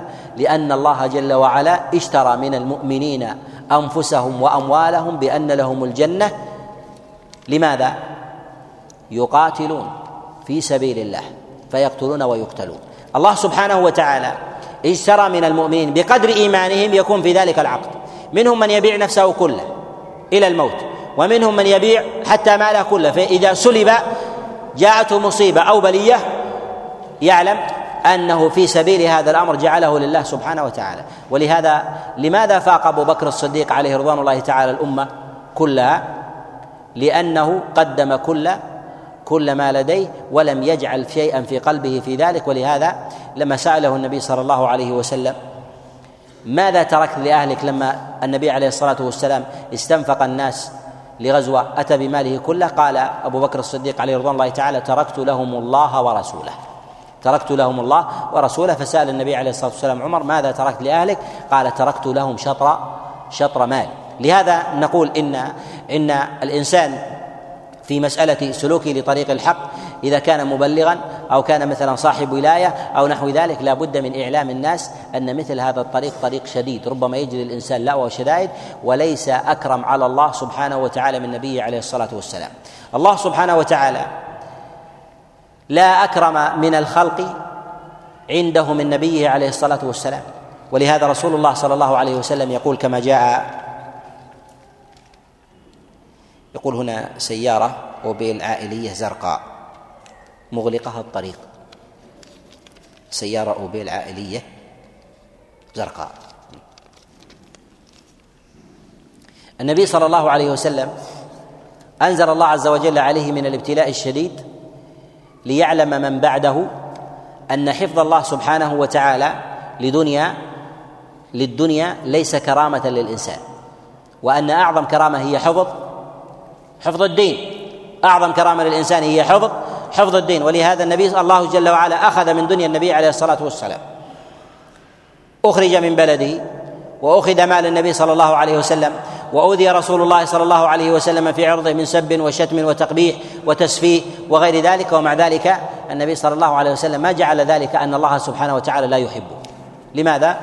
لأن الله عز وجل اشترى منه نفسه وماله. ولهذا نقول إن استشعار الإنسان في طريقه في صاحب الولاية أو الإصلاح الأمر بالمعروف والنهي عن المنكر الداعي إلى الله المصلح في أي باب من أبواب الإصلاح أن يعلم أن الله سبحانه وتعالى لا يجعل مقياس الكرامة والمحبة أن الله عز وجل يأخذ من الإنسان أو يعطي من أمر الدنيا. ولهذا النبي النبي صلى الله عليه وسلم ترك الدنيا من تلقاء نفسه وكذلك أيضا اوذي النبي عليه الصلاة والسلام والله جل وعلا يحبه مع ذلك أنزل عليه البلاء. ومن أعظم أنواع البلاء هو البلاء المعنوي الذي ربما ينزل على الإنسان. ربما الإنسان يسلك طريقا في أمور الإصلاح فيساء إليه بالسب أو الشتم أو الاتهام في نيته لن يبلغ ما ما بلغ بالنبي صلى الله عليه وسلم من ذلك. والله جل وعلا يرى نبيه ينزل به ذلك. ويرى الله عز وجل نبيه وهو الذي قدر عليه ذلك أن يطرد وأن يشج رأسه وأن تكسر رباعيته عليه الصلاة والسلام. ومع ذلك النبي عليه الصلاة والسلام يعلم أن هذا ليس هو الأمر العقد الذي بينه وبين ربه يقول وهو موقن أنا سيد ولد آدم. بيد لواء الحمد يوم القيامة. آدم ومن دونه تحت لواء يوم القيامة. أول من تنشق عنه الأرض يوم القيامة. يعلم أن العبرة بأن الله عز وجل مكن له وأن الله سبحانه وتعالى حفظ له الدين وهذه هي الكرامة الحقيقية ولهذا الله عز وجل يأخذ من الدنيا ويدع لأن هذا مقتضى ربوبية الله سبحانه وتعالى. أما الدين فالله جل وعلا يكرم الإنسان بحفظه له وهو أعظم كرامة وهو الذي يسميه الله عز وجل النعمة. كما في قول الله سبحانه وتعالى اليوم أكملت لكم دينكم وأتممت عليكم نعمتي ورضيت لكم الإسلام دينا. أكمل الله عز وجل النعمة والدين. هل زمن النبي عليه الصلاة والسلام هو زمن ثروات؟ لا. كان الصحابة عليهم رضوان الله تعالى على كفاف ما هي النعمة الكاملة؟ النعمة الكاملة هي نعمة الإسلام. أن حفظ الله عز وجل لهذه الأمة هذا الأمر. ولهذا يقول النبي صلى الله عليه وسلم يقول الله جل وعلا في كتابه العظيم قل بفضل الله وبرحمته فبذلك فليفرحوا وخير وخير مما مما يجمعون. يعني مما يجمعون من آراء من آراء الناس. من سياسة النبي صلى الله عليه وسلم حرصه على جمع الكلمة. وحرصه عليه الصلاة والسلام على القيادة ولو كان ولو كان اثنين وألا يختلفا ولهذا النبي صلى الله عليه وسلم حينما بعث معاذا وابا موسى أمرهم النبي صلى الله عليه وسلم بأن يتطاوع لئلا يخرج عن أمر واحد يقضيان فيه لأمر الناس. أما ما يتعلق بعمل الفرد لصالح نفسه فإن الأمر إليه. لماذا؟ لأن الأمة إن اختلفت ولم يكن لها قيادة فإنها إلى شتات. ولهذا النبي صلى الله عليه وسلم لا يبعث سريه ولا يؤمر ولا ولا غزاة في غزوة ولا قوم في سفر إلا ويؤمر النبي عليه الصلاة والسلام عليهم أميرا. بل النبي عليه الصلاة والسلام يحث أصحابه إذا كانوا في سفر ثلاثة فما فوق إلا وجعل النبي عليه الصلاة والسلام عليهم أو منهم منهم أميرا. لماذا؟ لأن الأمة لا بد لها من آمر ومأمور وإلا لا يستقيم أمر أمر الأمة. لماذا؟ لأن في الجماعة هيبة في الجماعة في الجماعة هيبة وهذا من أعظم السياسات التي اتخذها الأنبياء في اممهم أن يجتمع الناس على أمر واحد. وذلك أن الجماعة لها هيبة ولو أكثر من الفرقة ولو كان الناس على ملة واحدة. ولهذا الله سبحانه وتعالى نهى عن التنازع والتفرق. لماذا؟ قال فتفشلوا وتذهب ريحكم يعني القوة وهيبة الناس. النبي صلى الله عليه وسلم جع النبي صلى الله عليه وسلم بين الله عز وجل له أن الجماعة أمر فطري. أمر فطري في كل ما يدرك حتى في البهائم. لهذا يقول النبي صلى الله عليه وسلم كما جاء في المسند والسنن قال عليه الصلاة والسلام قال ما من ثلاثة في قرية ولا بدو لا يؤذن فيهم ولا تقام فيهم الصلاة إلا استحوذ عليهم الشيطان. قال وعليكم بالجماعة فإنما يأكل الذئب من الغنم القاسية لماذا الذئب يأكل من الغنم القاسية لا يذهب إلى الجماعة لأنها أظهر في الاختيار وإتاحة الفرصة. لماذا؟ لأن حتى البهائم تهاب الجماعة. حتى البهائم تهاب الجماعة. وهي تعلم أنها إذا جاء إلى الغنم وهي مجتمعة أو مختلفة أن ذلك لا يؤثر عليه شيء. ولكن أمر في القلوب أمر في قلبي في قلوب الكائنات جعله الله سبحانه وتعالى. لهذا الأمة التي تختلف مهما كانت كثيرة يهزمها الأقل منها إذا كانوا مجتمعين. ولهذا الله سبحانه وتعالى لماذا ينصر المئة والمئتين على الألف والألفين من المشركين؟ لماذا؟ لأن أمرهم من جهة الاجتماع أعظم. ولماذا يهزم النبي عليه الصلاة والسلام اليهود وأضرابهم مع قلة العدد؟ لأن الله عز وجل يقول عنهم تحسبهم جميعا و وقلوبهم شتى. كذلك كفار قريش هل هم مجتمعين من جهة الحقيقة أو مختلفين؟ لا مختلفين لأنهم لم يخرجوا بصدق وإخلاص. ولهذا الله سبحانه وتعالى ذكر خروجهم أن سببه قال بطرا ورئاء الناس لأجل الكبر. ورئاء الناس كل يرائي يرائي الآخر لكن ليس لهم مبدأ وليس لهم رأي. لماذا؟ لأنهم ليس لديهم اقتناع حتى في الوثنية. لهذا الله سبحانه وتعالى يقول فإنهم لا يكذبونك يعني لا يكذبون دعوة النبي عليه الصلاة والسلام. ولكن الظالمين بآيات الله يجحدون يجحدون بهذه الرسالة الحقة ولكن من جهة الحقيقة هزيمتهم إنما كانت بالاختلاف الباطن ولو كان الاجتماع من جهة الظاهر. فغلبت أمة مجتمعة باطنا وظاهرا أكثر بأضعاف مضاعفة أمة مجتمعة في الظاهر وغير مجتمعة وغير مجتمعة في الباطن. ولهذا من أعظم ما تنصر الأمة أن تجتمع على ملة وعقيدة واحدة وأن تجتمع كذلك في صف في صف واحد. ولهذا وصيتي إليكم بالاجتماع والتآلف والتطاوع ولو اختلف الناس في أحوالهم. وعدم التفريق أيضا في أحوال الناس ما جمعهم ما جمعتهم دائرة الإسلام. ما جمعتهم دائرة الإسلام. لهذا رسول الله صلى الله عليه وسلم في سياسته مع الناس هل كان الصحابة على أمر واحد؟ ما كانوا على أمر واحد. مع ذلك النبي عليه الصلاة والسلام يحرص على قربهم منه مع وجود بعض المنافقين في الصف مع وجود بعض من يرتكب الكبائر في الصف. نعم. صاحب الأوبل هو خضراء أو زرقاء هي؟ زرقاء. يبدو أن الأخ يقول ممكن تكون خضراء لونها ربما يعني لا يروها الإخوان في الظلمة يقول احتمال تكون زرقاء أو خضراء. نعم. صاحبها بسكر على الناس والناس بدهم مشكلة كبيرة. يقول أوبل. فيها مطويات. أوبل فيها مطويات. معناها صاحبها الغالب يكون موجود معنا. سيارة أوبل عائلية إما زرقاء أو خضراء.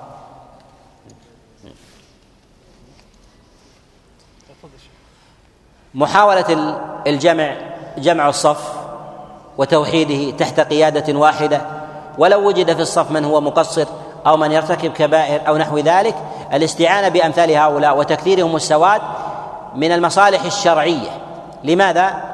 لأن الأمة تقابل عدوا آخر ليس من هذه الدائرة المتسعة ولكن صاحب الولاية وصاحب الأمر وكذلك أيضا صاحب السيادة لا يدني إليه من يلتصق منه إلا إلا الأقوياء في الباطن مما يعلم منهم من الدلالات الظاهرة. ولا يخرج الأبعدين منه ويقربهم شيئا فشيئا. لهذا من أصحاب النبي عليه الصلاة والسلام من يجلد في الخمر ولا ينفره النبي صلى الله عليه وسلم ويأتي مع صفوف المسلمين. لا يعزل أحدا. ولهذا لما كان بعض الصحابة عليهم أو أحد الصحابة عليهم رضوان الله تعالى أتي به وهو يشرب الخمر. قال الصحابي قال وكثيرا ما يؤتى به. فجلد في الخمر فقال لعنه الله. فقال أحد الصحابة لعنه الله ما أكثر ما يؤتى به. فقال النبي صلى الله عليه وسلم لا تلعنه فإنه يحب يحب الله ورسوله. أصحاب الأخطاء في المجتمع أرباب الكبائر أرباب الفسوق أرباب المخالفات الشرعية هم في صف الإسلام ينبغي ألا يبعدوا. كذلك أيضا ينبغي علينا أن نعلم أن من أخطر أنواع أو من أدق أنواع الإنصاف إنصاف الظالم ألا يظلم عليه عند عند الانتقام الانتقام منه. ولهذا كما جاء عن عمر بن الخطاب عليه رضوان الله تعالى لما أتي برجل أصاب حدا. انظروا إلى الإنصاف حتى في العقوبة. ليس كل ظالم يكال عليه يكيل الناس عليه ما يريدون. لا له حق أيضا في إنزال العقوبة. لو أنزلت عليه عقوبة بزيادة يسيرة تحول من ظالم إلى إلى مظلوم. ولهذا لما أتي عمر بن الخطاب عليه رضي الله تعالى برجل أصاب حدا فقال للجلاد ائتني بصوت. فجاء بصوت غليظة. قال ائتني بصوت أدنى من هذه. فأتي بصوت يسيرا. قال ائتني بصوت بين الصوتين. فجاء بصوت بين الصوتين فقال للجلاد اضرب في أعلى وأسفله ولا تضرب في موضع واحد وأعط كل واحد مكانه ولا ترني إبطك. يعني لا ترفع اليد كاملة. له حق وليس له حق. له حق حتى في مقدار إنزال العقوبة. وله حق أيضا إذا ارتكب كبيرة ألا يلعن لأن تعلم منه الإنصاف. ولهذا من أدق المواقف أن يرد مثلا على الأمة شخص ارتكب كبيرة. ليس لك أن تطلق التهم عليه وليس لك أن تطلق اللعنات عليه لمجرد ذنب وقع وقع فيه. كذلك أيضا إذا علمت فيه خيرا عليك أن تظهره ولو في زمن إنزال العقوبة. كما قال النبي عليه الصلاة والسلام لا تلعن. لماذا؟ لأنه يحب الله ورسوله. هذا في هذا تعليف أن هذه العقوبة ليست إغلاق لما بيننا وبينك من اتباعك لي لرسول الله صلى الله عليه وسلم وإنما هذا شيء من التطهير أمر أمرنا الله سبحانه وتعالى به.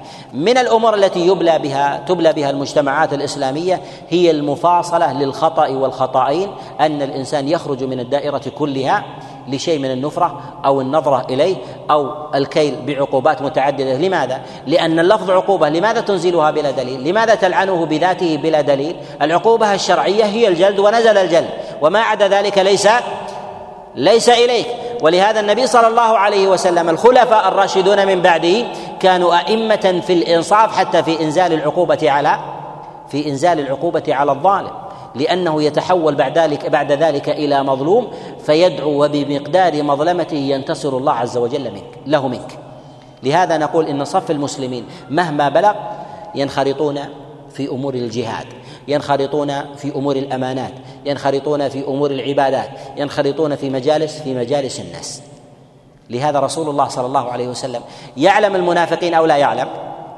يعلم المنافقين؟ قد جاء في صحيح الإمام مسلم من حديث عمار بن ياسر أن حذيفة بن اليمان عليه رضوان الله تعالى قال قال لي النبي صلى الله عليه وسلم في أصحابي اثنا عشر منافقا ثمانية منهم لا يدخلون الجنة حتى يلج الجمل في سم الخياط. حتى يلج الجمل في سم الخياط. إذا النبي لا يعلم العدد فقط بل يعلم درجات النفاق. أن هذا نفاق أكبر وهذا نفاق نفاق أصغر. ولهذا من السياسة الشرعية أن الإنسان إذا علم زلة على أحد أو علم بلاء فيه أو رأى منه شيئا ألا يشهر به. لماذا؟ لأنه يكتم هذا الأمر. بخلاف الذي يعلم. الذي يكتم لماذا لا تعلم به؟ لأنك إذا شهرت به أخرجته من الدائرة دائرة الجماعة وهذا شق للصف وليس بشق شق للصف الأمر الثاني دعه في الجماعة حتى يذوب وينصهر. الأمر الثاني حتى لا يخرج ما يخفي لأن كثير من الناس الذين يتصدرون لجانب الإصلاح أو جانب الدعوة أو جانب أو جانب الإعلام أو نحو ذلك إذا رأى زلة من شخص أو نحو ذلك قاموا بالتشهير به. الإعلاميين يقولون هذا من سبق الصحفي. الدعاة إلى الله عز وجل أو المصلحين أو نحو ذلك أو الآمرين بالمعروف والناهين عن المنكر أو بعض المحتسبين يقول هذا من من التحذير من من أمثال هذه الأمور. نقول هذا ليس ليس كذلك. ينبغي أن نفرق بين من يعلن الخطأ وبين من يسر به. لأننا إذا أخبرنا بكل سريرة فعلها الإنسان دعوناه إلى أن يخرج مكنونه. يعني أخرج ما لديك وإذا أخرج ما لديه ماذا سيفعل؟ سينضم إليه واحد شرقي يؤيده أيضا كان يكتم ولا يعلم أنه يوجد في هذه الأمة المجتمعة واحد يوافقه بما يكتم. حينئذ تخرج الأحزاب تخرج الأحزاب الضالة من جسد من جسد الأمة. ولهذا النبي صلى الله عليه وسلم ما أخبر الصحابة عليهم رضوان الله تعالى بأسمائهم وهو يعلمه. وما أخبر المقربين عليه الصلاة والسلام بذلك وهو وهو يعلمه. وما حذر الجميع منهم وقال لا تصاحبوهم واحدا واحدا حتى يتلاقن الناس ويعلمون أن حال النبي عليه الصلاة والسلام. لكن النبي عليه الصلاة والسلام ماذا فعل؟ من سياسته كان يذكر الأوصاف ولا يذكر الأشخاص. يذكر الأوصاف ولا يذكر الأشخاص. ما هي أوصاف المنافقين؟ يشير النبي إلى أنهم لا يذكرون الله إلا قليلا. لا يأتون الصلاة إلا وهم كسالى. أثقل الصلوات على المنافقين صلاة العشاء وصلاة الفجر. حتى يقول عبد الله بن عمر يعني أنا نأخذهم بالظن ليس لدينا تصريح. يقول النبي عليه الصلاة والسلام يقول عمر عبد الله بن عمر عليه رضوان الله كما روى ابن أبي شيبة وغيره قال كنا إذا فقدنا الرجل في صلاة العشاء وصلاة الفجر أسأنا الظن به. يعني لا نتأكد أسأنا الظن أسأنا الظن به. هذه أوصاف. لماذا؟ دفع للمنافق أن يخرج نفسه من هذا الوصف. وكذلك أيضا تحريص لأهل الإيمان أن يثبتوا على ما هم عليه حتى لا يوصف. كذلك أيضا فيه تقريع وتحذير أنه لا لا تبتعد جدا من مثل هذا فتوغل فتنكشف. ولهذا النبي عليه الصلاة والسلام من السور التي يقرأها في صلاة الجمعة في الناس سورة المنافقين. لماذا؟ لأن الجمعة أكثر حضورا في المنافقين ويحضرها منافق المدينة وكذلك من كان من أطرافها من من الأعراب وغيره حتى يسمعوا أوصافه حتى يسمعوا أوصافه ولا يتكلم عليهم عليهم بأعيانه. ولهذا نقول لا مسالمة مع مع الزلل السري ولكن المسالمة هي مع أصحابه رحمة بهم ألا يبتعدوا ورحمة بالأمة حتى لا يذوب الصف وينشق. ولهذا إذا رأيت زلة من شخص أو رأيت من أحد مثلا آه، سرا ظهر لك من أمور المحرمات أو أمور المعاصي فلا تبدها لأحد. ولكن إذا وقفت في منبر أو كنت أمام جماعة تكلم على هذا الجرم كله ولا تلتفت إليه. ولا تلتفت إليه. لماذا؟ لأنك لو أبديت فعلناك قال أن ربما كان لديه جملة من الأعمال الصالحة فبدأ بي بتركها. لماذا؟ قال فسقوني الناس وانتهى الأمر. وهذا إبعاد للناس عن الحق. فربما يكون الإنسان لديه ذنب واحد ثم تسببت فيما هو أبعد أبعد من ذلك. لهذا تحذر الجماعة من تناقل الأقوال وكذلك الآراء السيئة التي يستتر بها الإنسان ولم يسمعها إلا واحد واثنين فهذا من إشاعة من إشاعة الأخطاء وترويجه أو تناقله بالناس فينتقل من واحد إلى واحد حتى يأتي العاشر ويعلم أنه يوجد من يؤيده لهذا فيتواصل أهل الباطل مع بعضهم فيكونون حينئذ شبكة في الرأي. ويتسبب في هذا من هم النقل من حيث لا يشعرون. ولهذا تجدون أهل الباطل الشرقي يتصل بالغرب من وقد تسبب في ذلك مجموعة في الداخل لا يعلم من هم قد خالفوا منهج النبي عليه الصلاة والسلام. لهذا نقول إن الجماعة هي من المطالب الشرعية من المطالب من المطالب الشرعية. كذلك أيضا ينبغي لنا ألا نطلب جماعة مكتملة مكتملة الأوصاف والصلاح. وأن ننظر إلى أحوال الناس. أن ننظر إلى أحوال أحوال الناس ونستصلحهم. الصدر الأول إذا وجد فيه مرتكب الكبائر إذا وجد فيه المنافق إذا وجد فيه الكائد. الله سبحانه وتعالى يقول لنبيه عليه الصلاة والسلام قال وفيكم سماعون سماعون لهم. فيكم سماعون للكفار. سماعون لهم يعني في من حول النبي عليه الصلاة والسلام. إذن يعلمون أن الصف فيه من فيه ولكن العبرة هي باستصلاح الناس يستصلح الناس بماذا؟ بالتذكير بالعلم بالدعوة إلى الله بالإساءة بكثرة بكثرة الخطب بكثرة المواعظ بكثرة التعليم بكثرة التربية ونحو ذلك تحارب ويبقى على ما هي على ما هي عليه ولهذا النبي صلى الله عليه وسلم لما توفي ارتد من ارتد من العرب لأنه يوجد في الصف من يتهيب من يتهيب الحق ولا يريد أن يخرج. ولهذا لما توفي النبي عليه الصلاة والسلام ارتد من ارتد فاحتاج الصحابة عليهم رضوان الله تعالى بعد ذلك للمقاومة.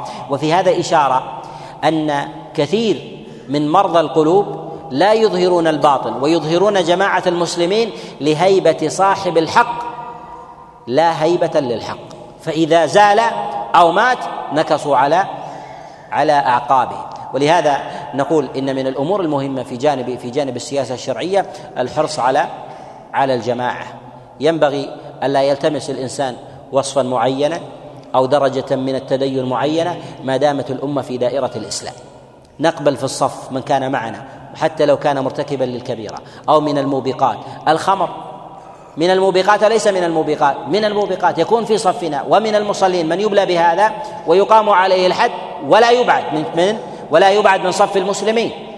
قد تجتمع أعلى طاعة يجعلها الله عز وجل مع شخص يرتكب موبق من الموبقات. نعم لا تناقض لأن الإيمان شعب.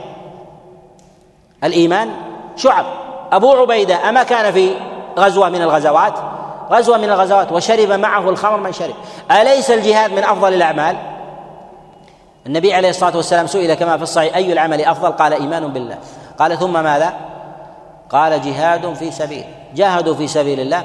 والنبي عليه الصلاة والسلام يقول اتقوا السبع الموبقات وذكر منها الخمر. إذا موبق مع أفضل الأعمال يجتمعان يجتمعان في المسلم. ولا يخرج من الصف. وما أخرجهم أبو عبيدة ولا أمره عمر الخطاب أن يخرجهم من الصف. أن هؤلاء فساق؟ لا. الحرص على الجماعة أعظم من هذا كله. ولهذا جماعة المسلمين هي من أعظم ما يقوي شوكته وهذا الجانب هو جانب الجماعة أو حرص مثلا طوائف من الناس من الصالحين من الأخيار من طلاب العلم أو من الدعاة أو من العامة أو غير ذلك يحرصون ألا تكون الجماعة إلا إلا صفحة بيضاء. هذا من الخطأ. هذا هذا من الخطأ. لينضوي الإنسان ويتطاوع مع غيره حتى لو رأى أن غيره أفضل منه ما دام أن هذا الأمر هو جماعة يقام فيها الأصل الذي أراده الله أراده الله سبحانه سبحانه وتعالى والا ينفر الناس من الحق لمجرد خطأ أو زلة أو زلة وقعوا فيها وإنما بالمقدار الذي أراده الله عز وجل لهم لا يزاد على ذلك لا من جهة السب ولا من جهة أيضا إقامة الحد ولا من جهة أيضا نوع نوع العقوبة التي تقع عليهم وإنما هو بالعدل الذي جعله الله سبحانه وتعالى. هذا البلد بلد مكن الله سبحانه وتعالى له بعد بعد عقود طويلة من الظلم والظلم بجميع أنواعه الظلم في الدين الظلم في الأموال الظلم في الأعراض الظلم في الأنفس والظلم أيضا في العقول وغير ذلك من أنواع من أنواع الظلم مكن الله عز وجل له. ولهذا بعد طول الأمد ينبغي أن يستصلح الناس كما أن النبي عليه الصلاة والسلام يستصلح الناس. يداري الإنسان كما كان النبي عليه الصلاة والسلام يداري الناس وهو المعصوم. قد يعتد الإنسان ما لديه من عقل ما لديه من علم ما لديه من معرفة أو نحو ذلك بإطلاق ما يشاء من ألفاظ وعدم المجاملة. هذا ليس بصحيح النبي عليه الصلاة والسلام كما جاء في الصحيح من حديث عائشة استأذن عليه رجل فقال النبي عليه الصلاة والسلام لعائشة بئس أخو العشيرة. فلما دخل عليه هش النبي عليه الصلاة والسلام في وجهه وبش. فلما خرج قالت عائشة يا رسول الله إنك لما استأذن عليك قلت بئس أخو العشيرة. فلما دخل هششت في وجهه وبششت. قال النبي صلى الله عليه وسلم يا عائشة إن شر الناس من تركه الناس اتقاء فحشه النبي منصور لا يوجد أحد في الأرض في هذه الأمة ولا قبل ذلك يؤيد كتأييد رسول الله صلى الله عليه وسلم من قبل ربه سبحانه وتعالى. ومع ذلك رأى أن التعامل في مثل هذا من الأمور من الأمور المتأكدة. فالنبي عليه الصلاة والسلام قال مدرج ما قال أنا لدي أصحابي ولدي قوة ونحو ذلك لا أجامل ومن يكون هذا الإنسان؟ لا. يحتاج إلى أن تعرف أن مثل هذا الرجل لديه لسان صليط يلتقي بواحد أو اثنين أو ثلاثة يسيء إليك لأنك لا تمثل نفسك تمثل الرسالة التي تحملها. تمثل الرسالة التي تحملها. لهذا بعض الناس يبتلى وهو لا يريد أنه يمثل الصالحين أو يمثل العلماء. أو يمثل مثلا جهة معينة أو غير ذلك. مثل هذا التمثيل هو لا يريد هذا لكنه بلي بمثل هذا الأمر. ولكن ينبغي له ألا يأخذه الورع البارد ويقول أنا أمثل نفسي ويطلق ما يشاء ليس بصحيح. إذا حملوا عليك هذا الأمر وأن تنتمي إلى فئة أو تنتمي إلى جماعة أو تنتمي مثلا إلى إلى مثلا آه، درجة معينة آه، من مراتب من مراتب الناس فإن هذا يحمل إلى غيره ينبغي أن تقتنع أن هذا الأمر يتعدى. ولهذا النبي عليه الصلاة والسلام يقول شر الناس من تركه الناس اتقاء فحشه. يعني ألا يرتد إلي هذا الأمر. ينبغي أن تحسب الكلمة واحدة الثنتين الثلاث. لماذا؟ لأنه يؤثر على صاحب الرسالة.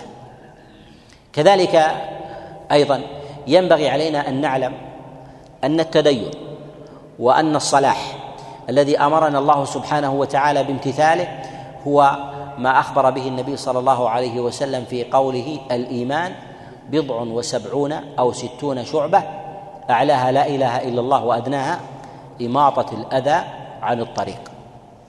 أن المتدين الحق وأن صالح الحق من اجتمعت فيه هذه الشعب. لا أن تجتمع فيه شعبة واحدة أو شعبتين أو ثلاث ثم يجعل نفسه أنه من أهل من أهل الإيمان الكامل. من أهل الإيمان الكامل. ينبغي للإنسان أن يحرص على اكتمال شعب الإيمان شعب الإيمان الإيمان فيه حتى يوصف يوصف بذلك. كذلك أيضا الرحمة واللطف واللين من جهة العامة في تعاملاتهم فمنهم جفاة ومنهم غلاة.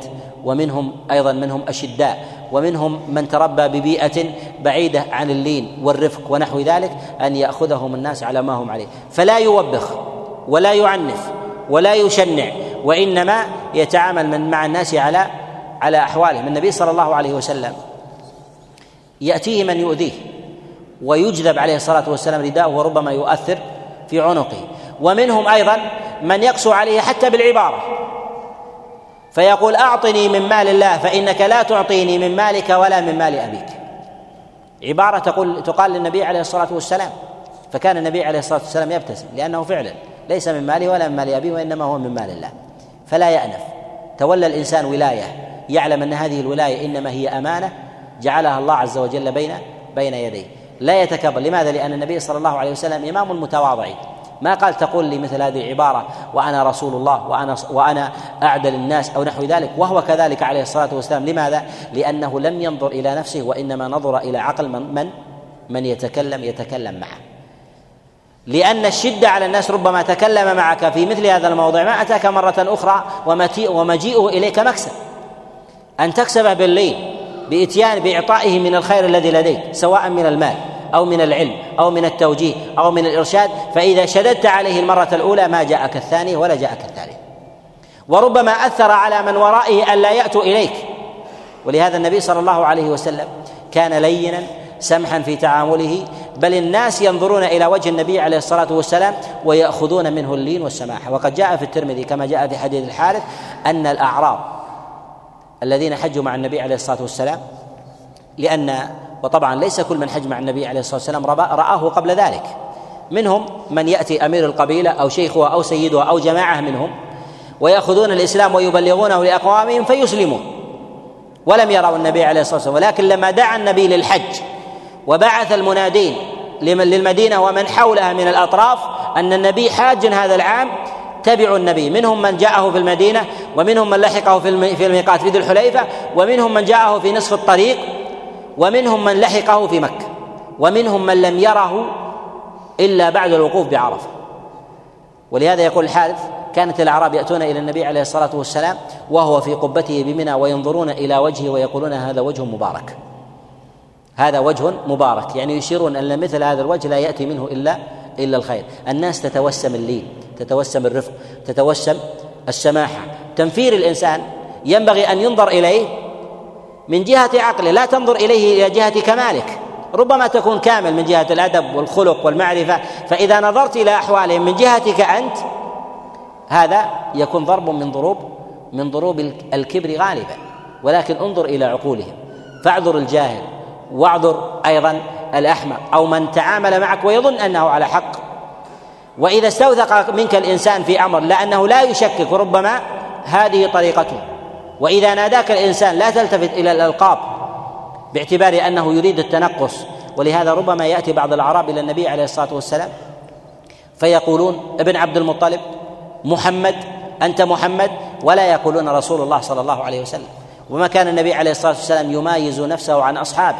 وكما جاء في الصحيح أن أعرابي جاء إلى النبي عليه الصلاة والسلام وكان جالسا مع أصحابه. فيقول أيكم؟ الأعرابي فيقول أيكم محمد؟ يعني أن محمد لم يكن على عرش ولم يكن على موضع معين بل قال أيكم محمد فيقول هذا فيقولون هذا الرجل الأبيض المتكئ. ولم يكن النبي صلى الله عليه وسلم يجعل له موضعا يميزه عن أصحابه إلا إذا أراد أن يتحدث لجماعة. جعل له منبرا عليه الصلاة والسلام ليراه الناس ويبلغه ويبلغهم الخطاب. ولهذا رسول الله صلى الله عليه وسلم ما يعنف سائل وإن كان في سؤاله ساذجا. أو في طريقته أو نحو ذلك يعلمه ليأتي حتى يستزيد من الخير رحمة. لماذا؟ لأن ثمة أمر دقيق من الانتصار للنفس هو الذي يعطل مشاريع الإصلاح مشاريع الدعوة مشاريع وحدة الأمة هي حظوظ النفس حب القيادة. كذلك أيضا انتصار للنفس إذا بلغه كلام في صاحبه هجره وهجر من معه ودفاع عن النفس. ينبغي ان أن نغلب جانب وحدة الأمة ولو كنت أعلم أن من يضوي معها رجل يكرهه أو يتكلم فيه أو ربما بيني وبينه عداوة لأن المراد بذلك هي وحدة الأمة لا ينتصر الإنسان لا ينتصر الإنسان لنفسه. ولهذا رسول الله صلى الله عليه وسلم يبلغه أن الناس تتكلم فيه. يقول البخاري رحمه الله كما في الصحيح يقول باب من أخبر صاحبه ما يقال فيه. والنبي صلى الله عليه وسلم لما كان قادما من غزوة تبوك تكلم فيه بعض المنافقين لما قالوا ما رأينا مثل أصحاب مثل قرائنا هؤلاء أرغب بطونا ولا أجبن عند اللقاء ولا أكذب ألسنا يعني من أصحاب محمد صلى الله عليه وسلم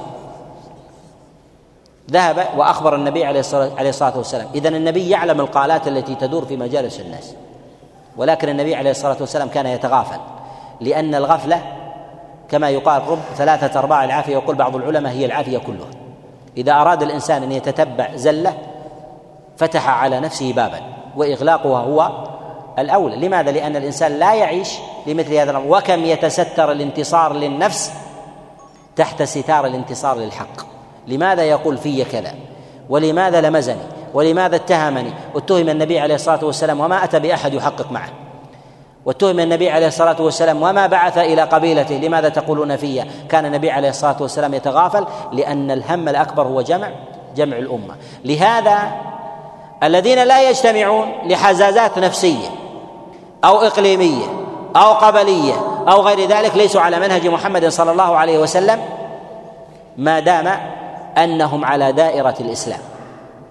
لهذا الأمة حتى لو كانوا على عقيدة واحدة تضعف ولو كانوا كثيرا إذا اتحد غيره. في هذا البلد أرى كثرة أهل الخير وكثرة المقبلين على على العمل الصالح ولكنهم أوزاع مختلفون. أوزاع مختلفون. لا ينضوون تحت راية واحدة. وتجد ربما قلة قليلة تنزوي تحت راية واحدة وتؤثر أعظم. لماذا؟ لأنهم قلة مجتمعة أقوى من كثرة متفرقة فيؤثرون فيما يريدون مما يتعلق في مصالح الناس وغير ذلك والسبب في ذلك أن الناس منشغلون بتصفية أو حزازات نفسية. لهذا لا يمكن أن تجتمع الأمة حتى تتطهر البواطن من الانتصار للنفس. النبي صلى الله عليه وسلم كما جاء في الصحيح من حديث عائشة عليها رضوان الله تعالى أنها قالت لرسول الله صلى الله عليه وسلم يا رسول الله هل لقيت من قومك أشد من يوم أحد؟ يعني بلاء وشدة لأن النبي عليه الصلاة والسلام شج وكسرت رباعيته وظهر من جهة المعايير معايير العسكرية في منطقة كفار قريش أن النبي هزم وآلم شديد وتناقلت القبائل مثل هذه النتيجة وأثر شديد على عمر النبي عليه الصلاة والسلام. قال النبي عليه الصلاة والسلام يا عائشة لقد لقيت من قومك ما لقيت. يعني لم تشاهدي شيء. ومن ذلك أني عرضت نفسي على ثقيف من الطائف فطردوني ولم افق إلا وأنا بقرن الثعالب. ما بين الطائف وقرن الثعالب ستة وأربعين كيلو. لم يفق النبي وكان ماشيا ليس على مركبة. لم يفق يعني لم يستوعب من الهم إلا بعد 46 كيلو. قال لم أفق النبي عليه الصلاة والسلام إلا أنا وأنا بقرن الثعالب. نجد في أنفسنا الإنسان إذا اهتم خرج من داره أو من عمله أو من مسجده وهو مهتم يمشي أمتار ثم يفيق بعد ذلك أنه اتجه في طريق مخالف لأمتار يسيرة لوجود هم. النبي لم يفق إلا بعد 46 كيلو من الهم. يقول النبي عليه الصلاة والسلام لم افق إلا وأنا بقرن الثعالب فنظرت فإذا بياض عظيم فإذا هو جبريل. ثمة لطائف الله سبحانه وتعالى أليس أحب مخلوق لديه هو محمد؟ ألم يرى هذا الهم الشديد بمجرد بمجرد خروجه من الطائف؟ نعم. لماذا لما لم يبادره وهو يحبه بإرسال جبريل مباشرة؟ وهو يراه يتعلم هذه المسافة الطويلة. لماذا؟ لأن الله عز وجل ما اشترى منه دينه اشترى منه نفسه وماله له سبحانه وتعالى. وكذلك أيضا أن حفظ راحة النفس والبال ليس كرامة للإنسان والنبي يعلم. فقال جبريل للنبي عليه الصلاة والسلام إن الله رأى ما قال قومك لك ويستأذنك وقد بعث إليك ملك الجبال ليطبق عليهم الأخشبين. فقال لا لعل الله يخرج من أصلابهم. من يعبد الله لا يشرك معه شيئا. إذا سمعت أن أحدا تكلم فيك تتمنى أن يزال من منصبه. وتتمنى أن يعزل. وان لا يكون مع جماعتك. ولا ان لا, يكون له شيء من ذلك. ولكن النبي صلى الله عليه وسلم قال لعل الله يخرج من أصلابهم من يعبد الله لا يشرك معه شيئا. لهذا النفوس الطاهرة التي لا تنتصر لنفسها همها نصرة الحق. هم أن هم النبي عليه الصلاة والسلام عبودية الله. ولهذا قال النبي عليه الصلاة والسلام لعل الله يخرج من أصلابهم. من ينصفني لا من يعبد الله. أنا لا أريد نفسي. من يعبد الله ولا يشرك معه شيء. لهذا أوصيكم بتطهير البواطن لمن؟ لله سبحانه وتعالى. تجدون كلاما في أنفسكم. بعض بعضكم في بعض. الجماعة في الجماعة. يجمعكم الإسلام والتوحيد وهذا وهذا أعظم مطلب أن تجتمع الامه أمة عليه. هذا المجتمع مجتمع سني. لا يجتمع فيه لا يكون فيه ملة كثير من البلدان التي عن يمينكم وشمالكم. لا يوجد فيه نصارى. لا يوجد فيه رافضة. وكلكم من أهل من أهل السنة. ثم تكون الأمة مختلفة وهي تريد تريد الحق. ولهذا ينبغي أن نعلم أن عتبة الاجتماع هو تطهير البواطن وإرادة أمر الله سبحانه وتعالى. كما كان النبي صلى الله عليه وسلم وكما كان الصحابة عليهم رضوان الله تعالى. ولهذا النبي صلى الله عليه وسلم جمع الله عز وجل به الأمة لهذا الأمر. الأمة لا تجتمع على الثروات لا تجتمع على المال. كم من الأمم عندها المال ثم تقاتلت الأمة تجتمع على الحق والعدل الحق الذي يريده الله وتريده أنت يريده الله سبحانه وتعالى. لهذا الله عز وجل يقول للنبي عليه الصلاة والسلام لو أنفقت ما في الأرض جميعا ما ألفت بين قلوبهم ولكن الله ألف بينهم. المال كم من الأمم لديها من الأموال تتقاتل وتتصارع. لهذا أنا أقول إن الإنصاف في جانب توحيد الله سبحانه وتعالى العدل ما اجتمع الناس على دعائم الإسلام العظام عليهم أن يجتمعوا ويؤجلوا النظر في الجزئيات إلى ما بعد إلى ما بعد اجتماعهم يعالجونها بعد ذلك يتحاكمون فيها إلى أمر الله إلى أمر الله سبحانه وتعالى. البلد مقبل إلى إلى تشكيل نظام مقبل إلى تشكيل دستور. ينبغي على الأمة أن تجتمع وأن تستيقظ وأن تعلم أمر الله سبحانه وتعالى الذي أرادها منها وأن لا ينكصوا وأن لا يتفرقوا وأنهم يجب عليهم أن يتوحدوا وحدة كاملة. كالأصابع في اليد الواحدة يخدم بعضها يخدم بعضها بعضا وكلها في جسد واحد.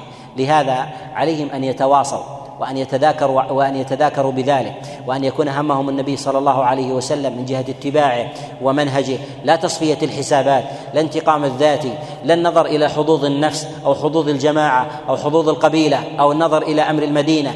يمثل يمثلني أو يمثل غيري ما دام أن الأمة تجتمع على مثل هذا الأمر فإنها فإنها على فعلى الحق فإنها على الحق بإذن الله سبحانه وتعالى. الكلام في منهج النبي صلى الله عليه وسلم وسياسته وتعامله مع الناس وتدرجه عليه الصلاة والسلام ولطفه مع سياسة معهم وسياسة النبي عليه الصلاة والسلام مع الأقربين في أزواجه الكفار المشركين إذا أراد الإنسان أن ينظر فيها في سنة النبي عليه الصلاة والسلام من ذلك الشيء العظيم وهي بحر لا ساحل له إذا استضاءت بهدي النبي عليه الصلاة والسلام. لن تضل ولن تضيع ولهذا يقول النبي عليه الصلاة والسلام تركت فيكم شيئين ما إن تمسكتم بهما لن تضلوا بعدي أبدا. بقدر التمسك يكون الثبات. كتاب الله وسنتي سنة النبي صلى الله عليه وسلم.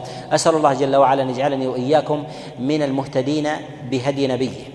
الممتثلين لأمره السالكين للصراط المستقيم. وأسأله جل وعلا أن يثبتني وإياكم على الهدى والتقى والعفاف والغنى وأن يجمع كلمة المسلمين وكلمة الأمة الليبية على الحق على التوحيد والسنة وأن يؤلف بين قلوبهم وأن يسل سخيمة صدورهم وأن يؤلف بينهم على الفطرة وعلى الحق والمنهج القويم. إنه ولي ذلك والقادر عليه. وصلى الله وسلم وبارك على نبينا محمد.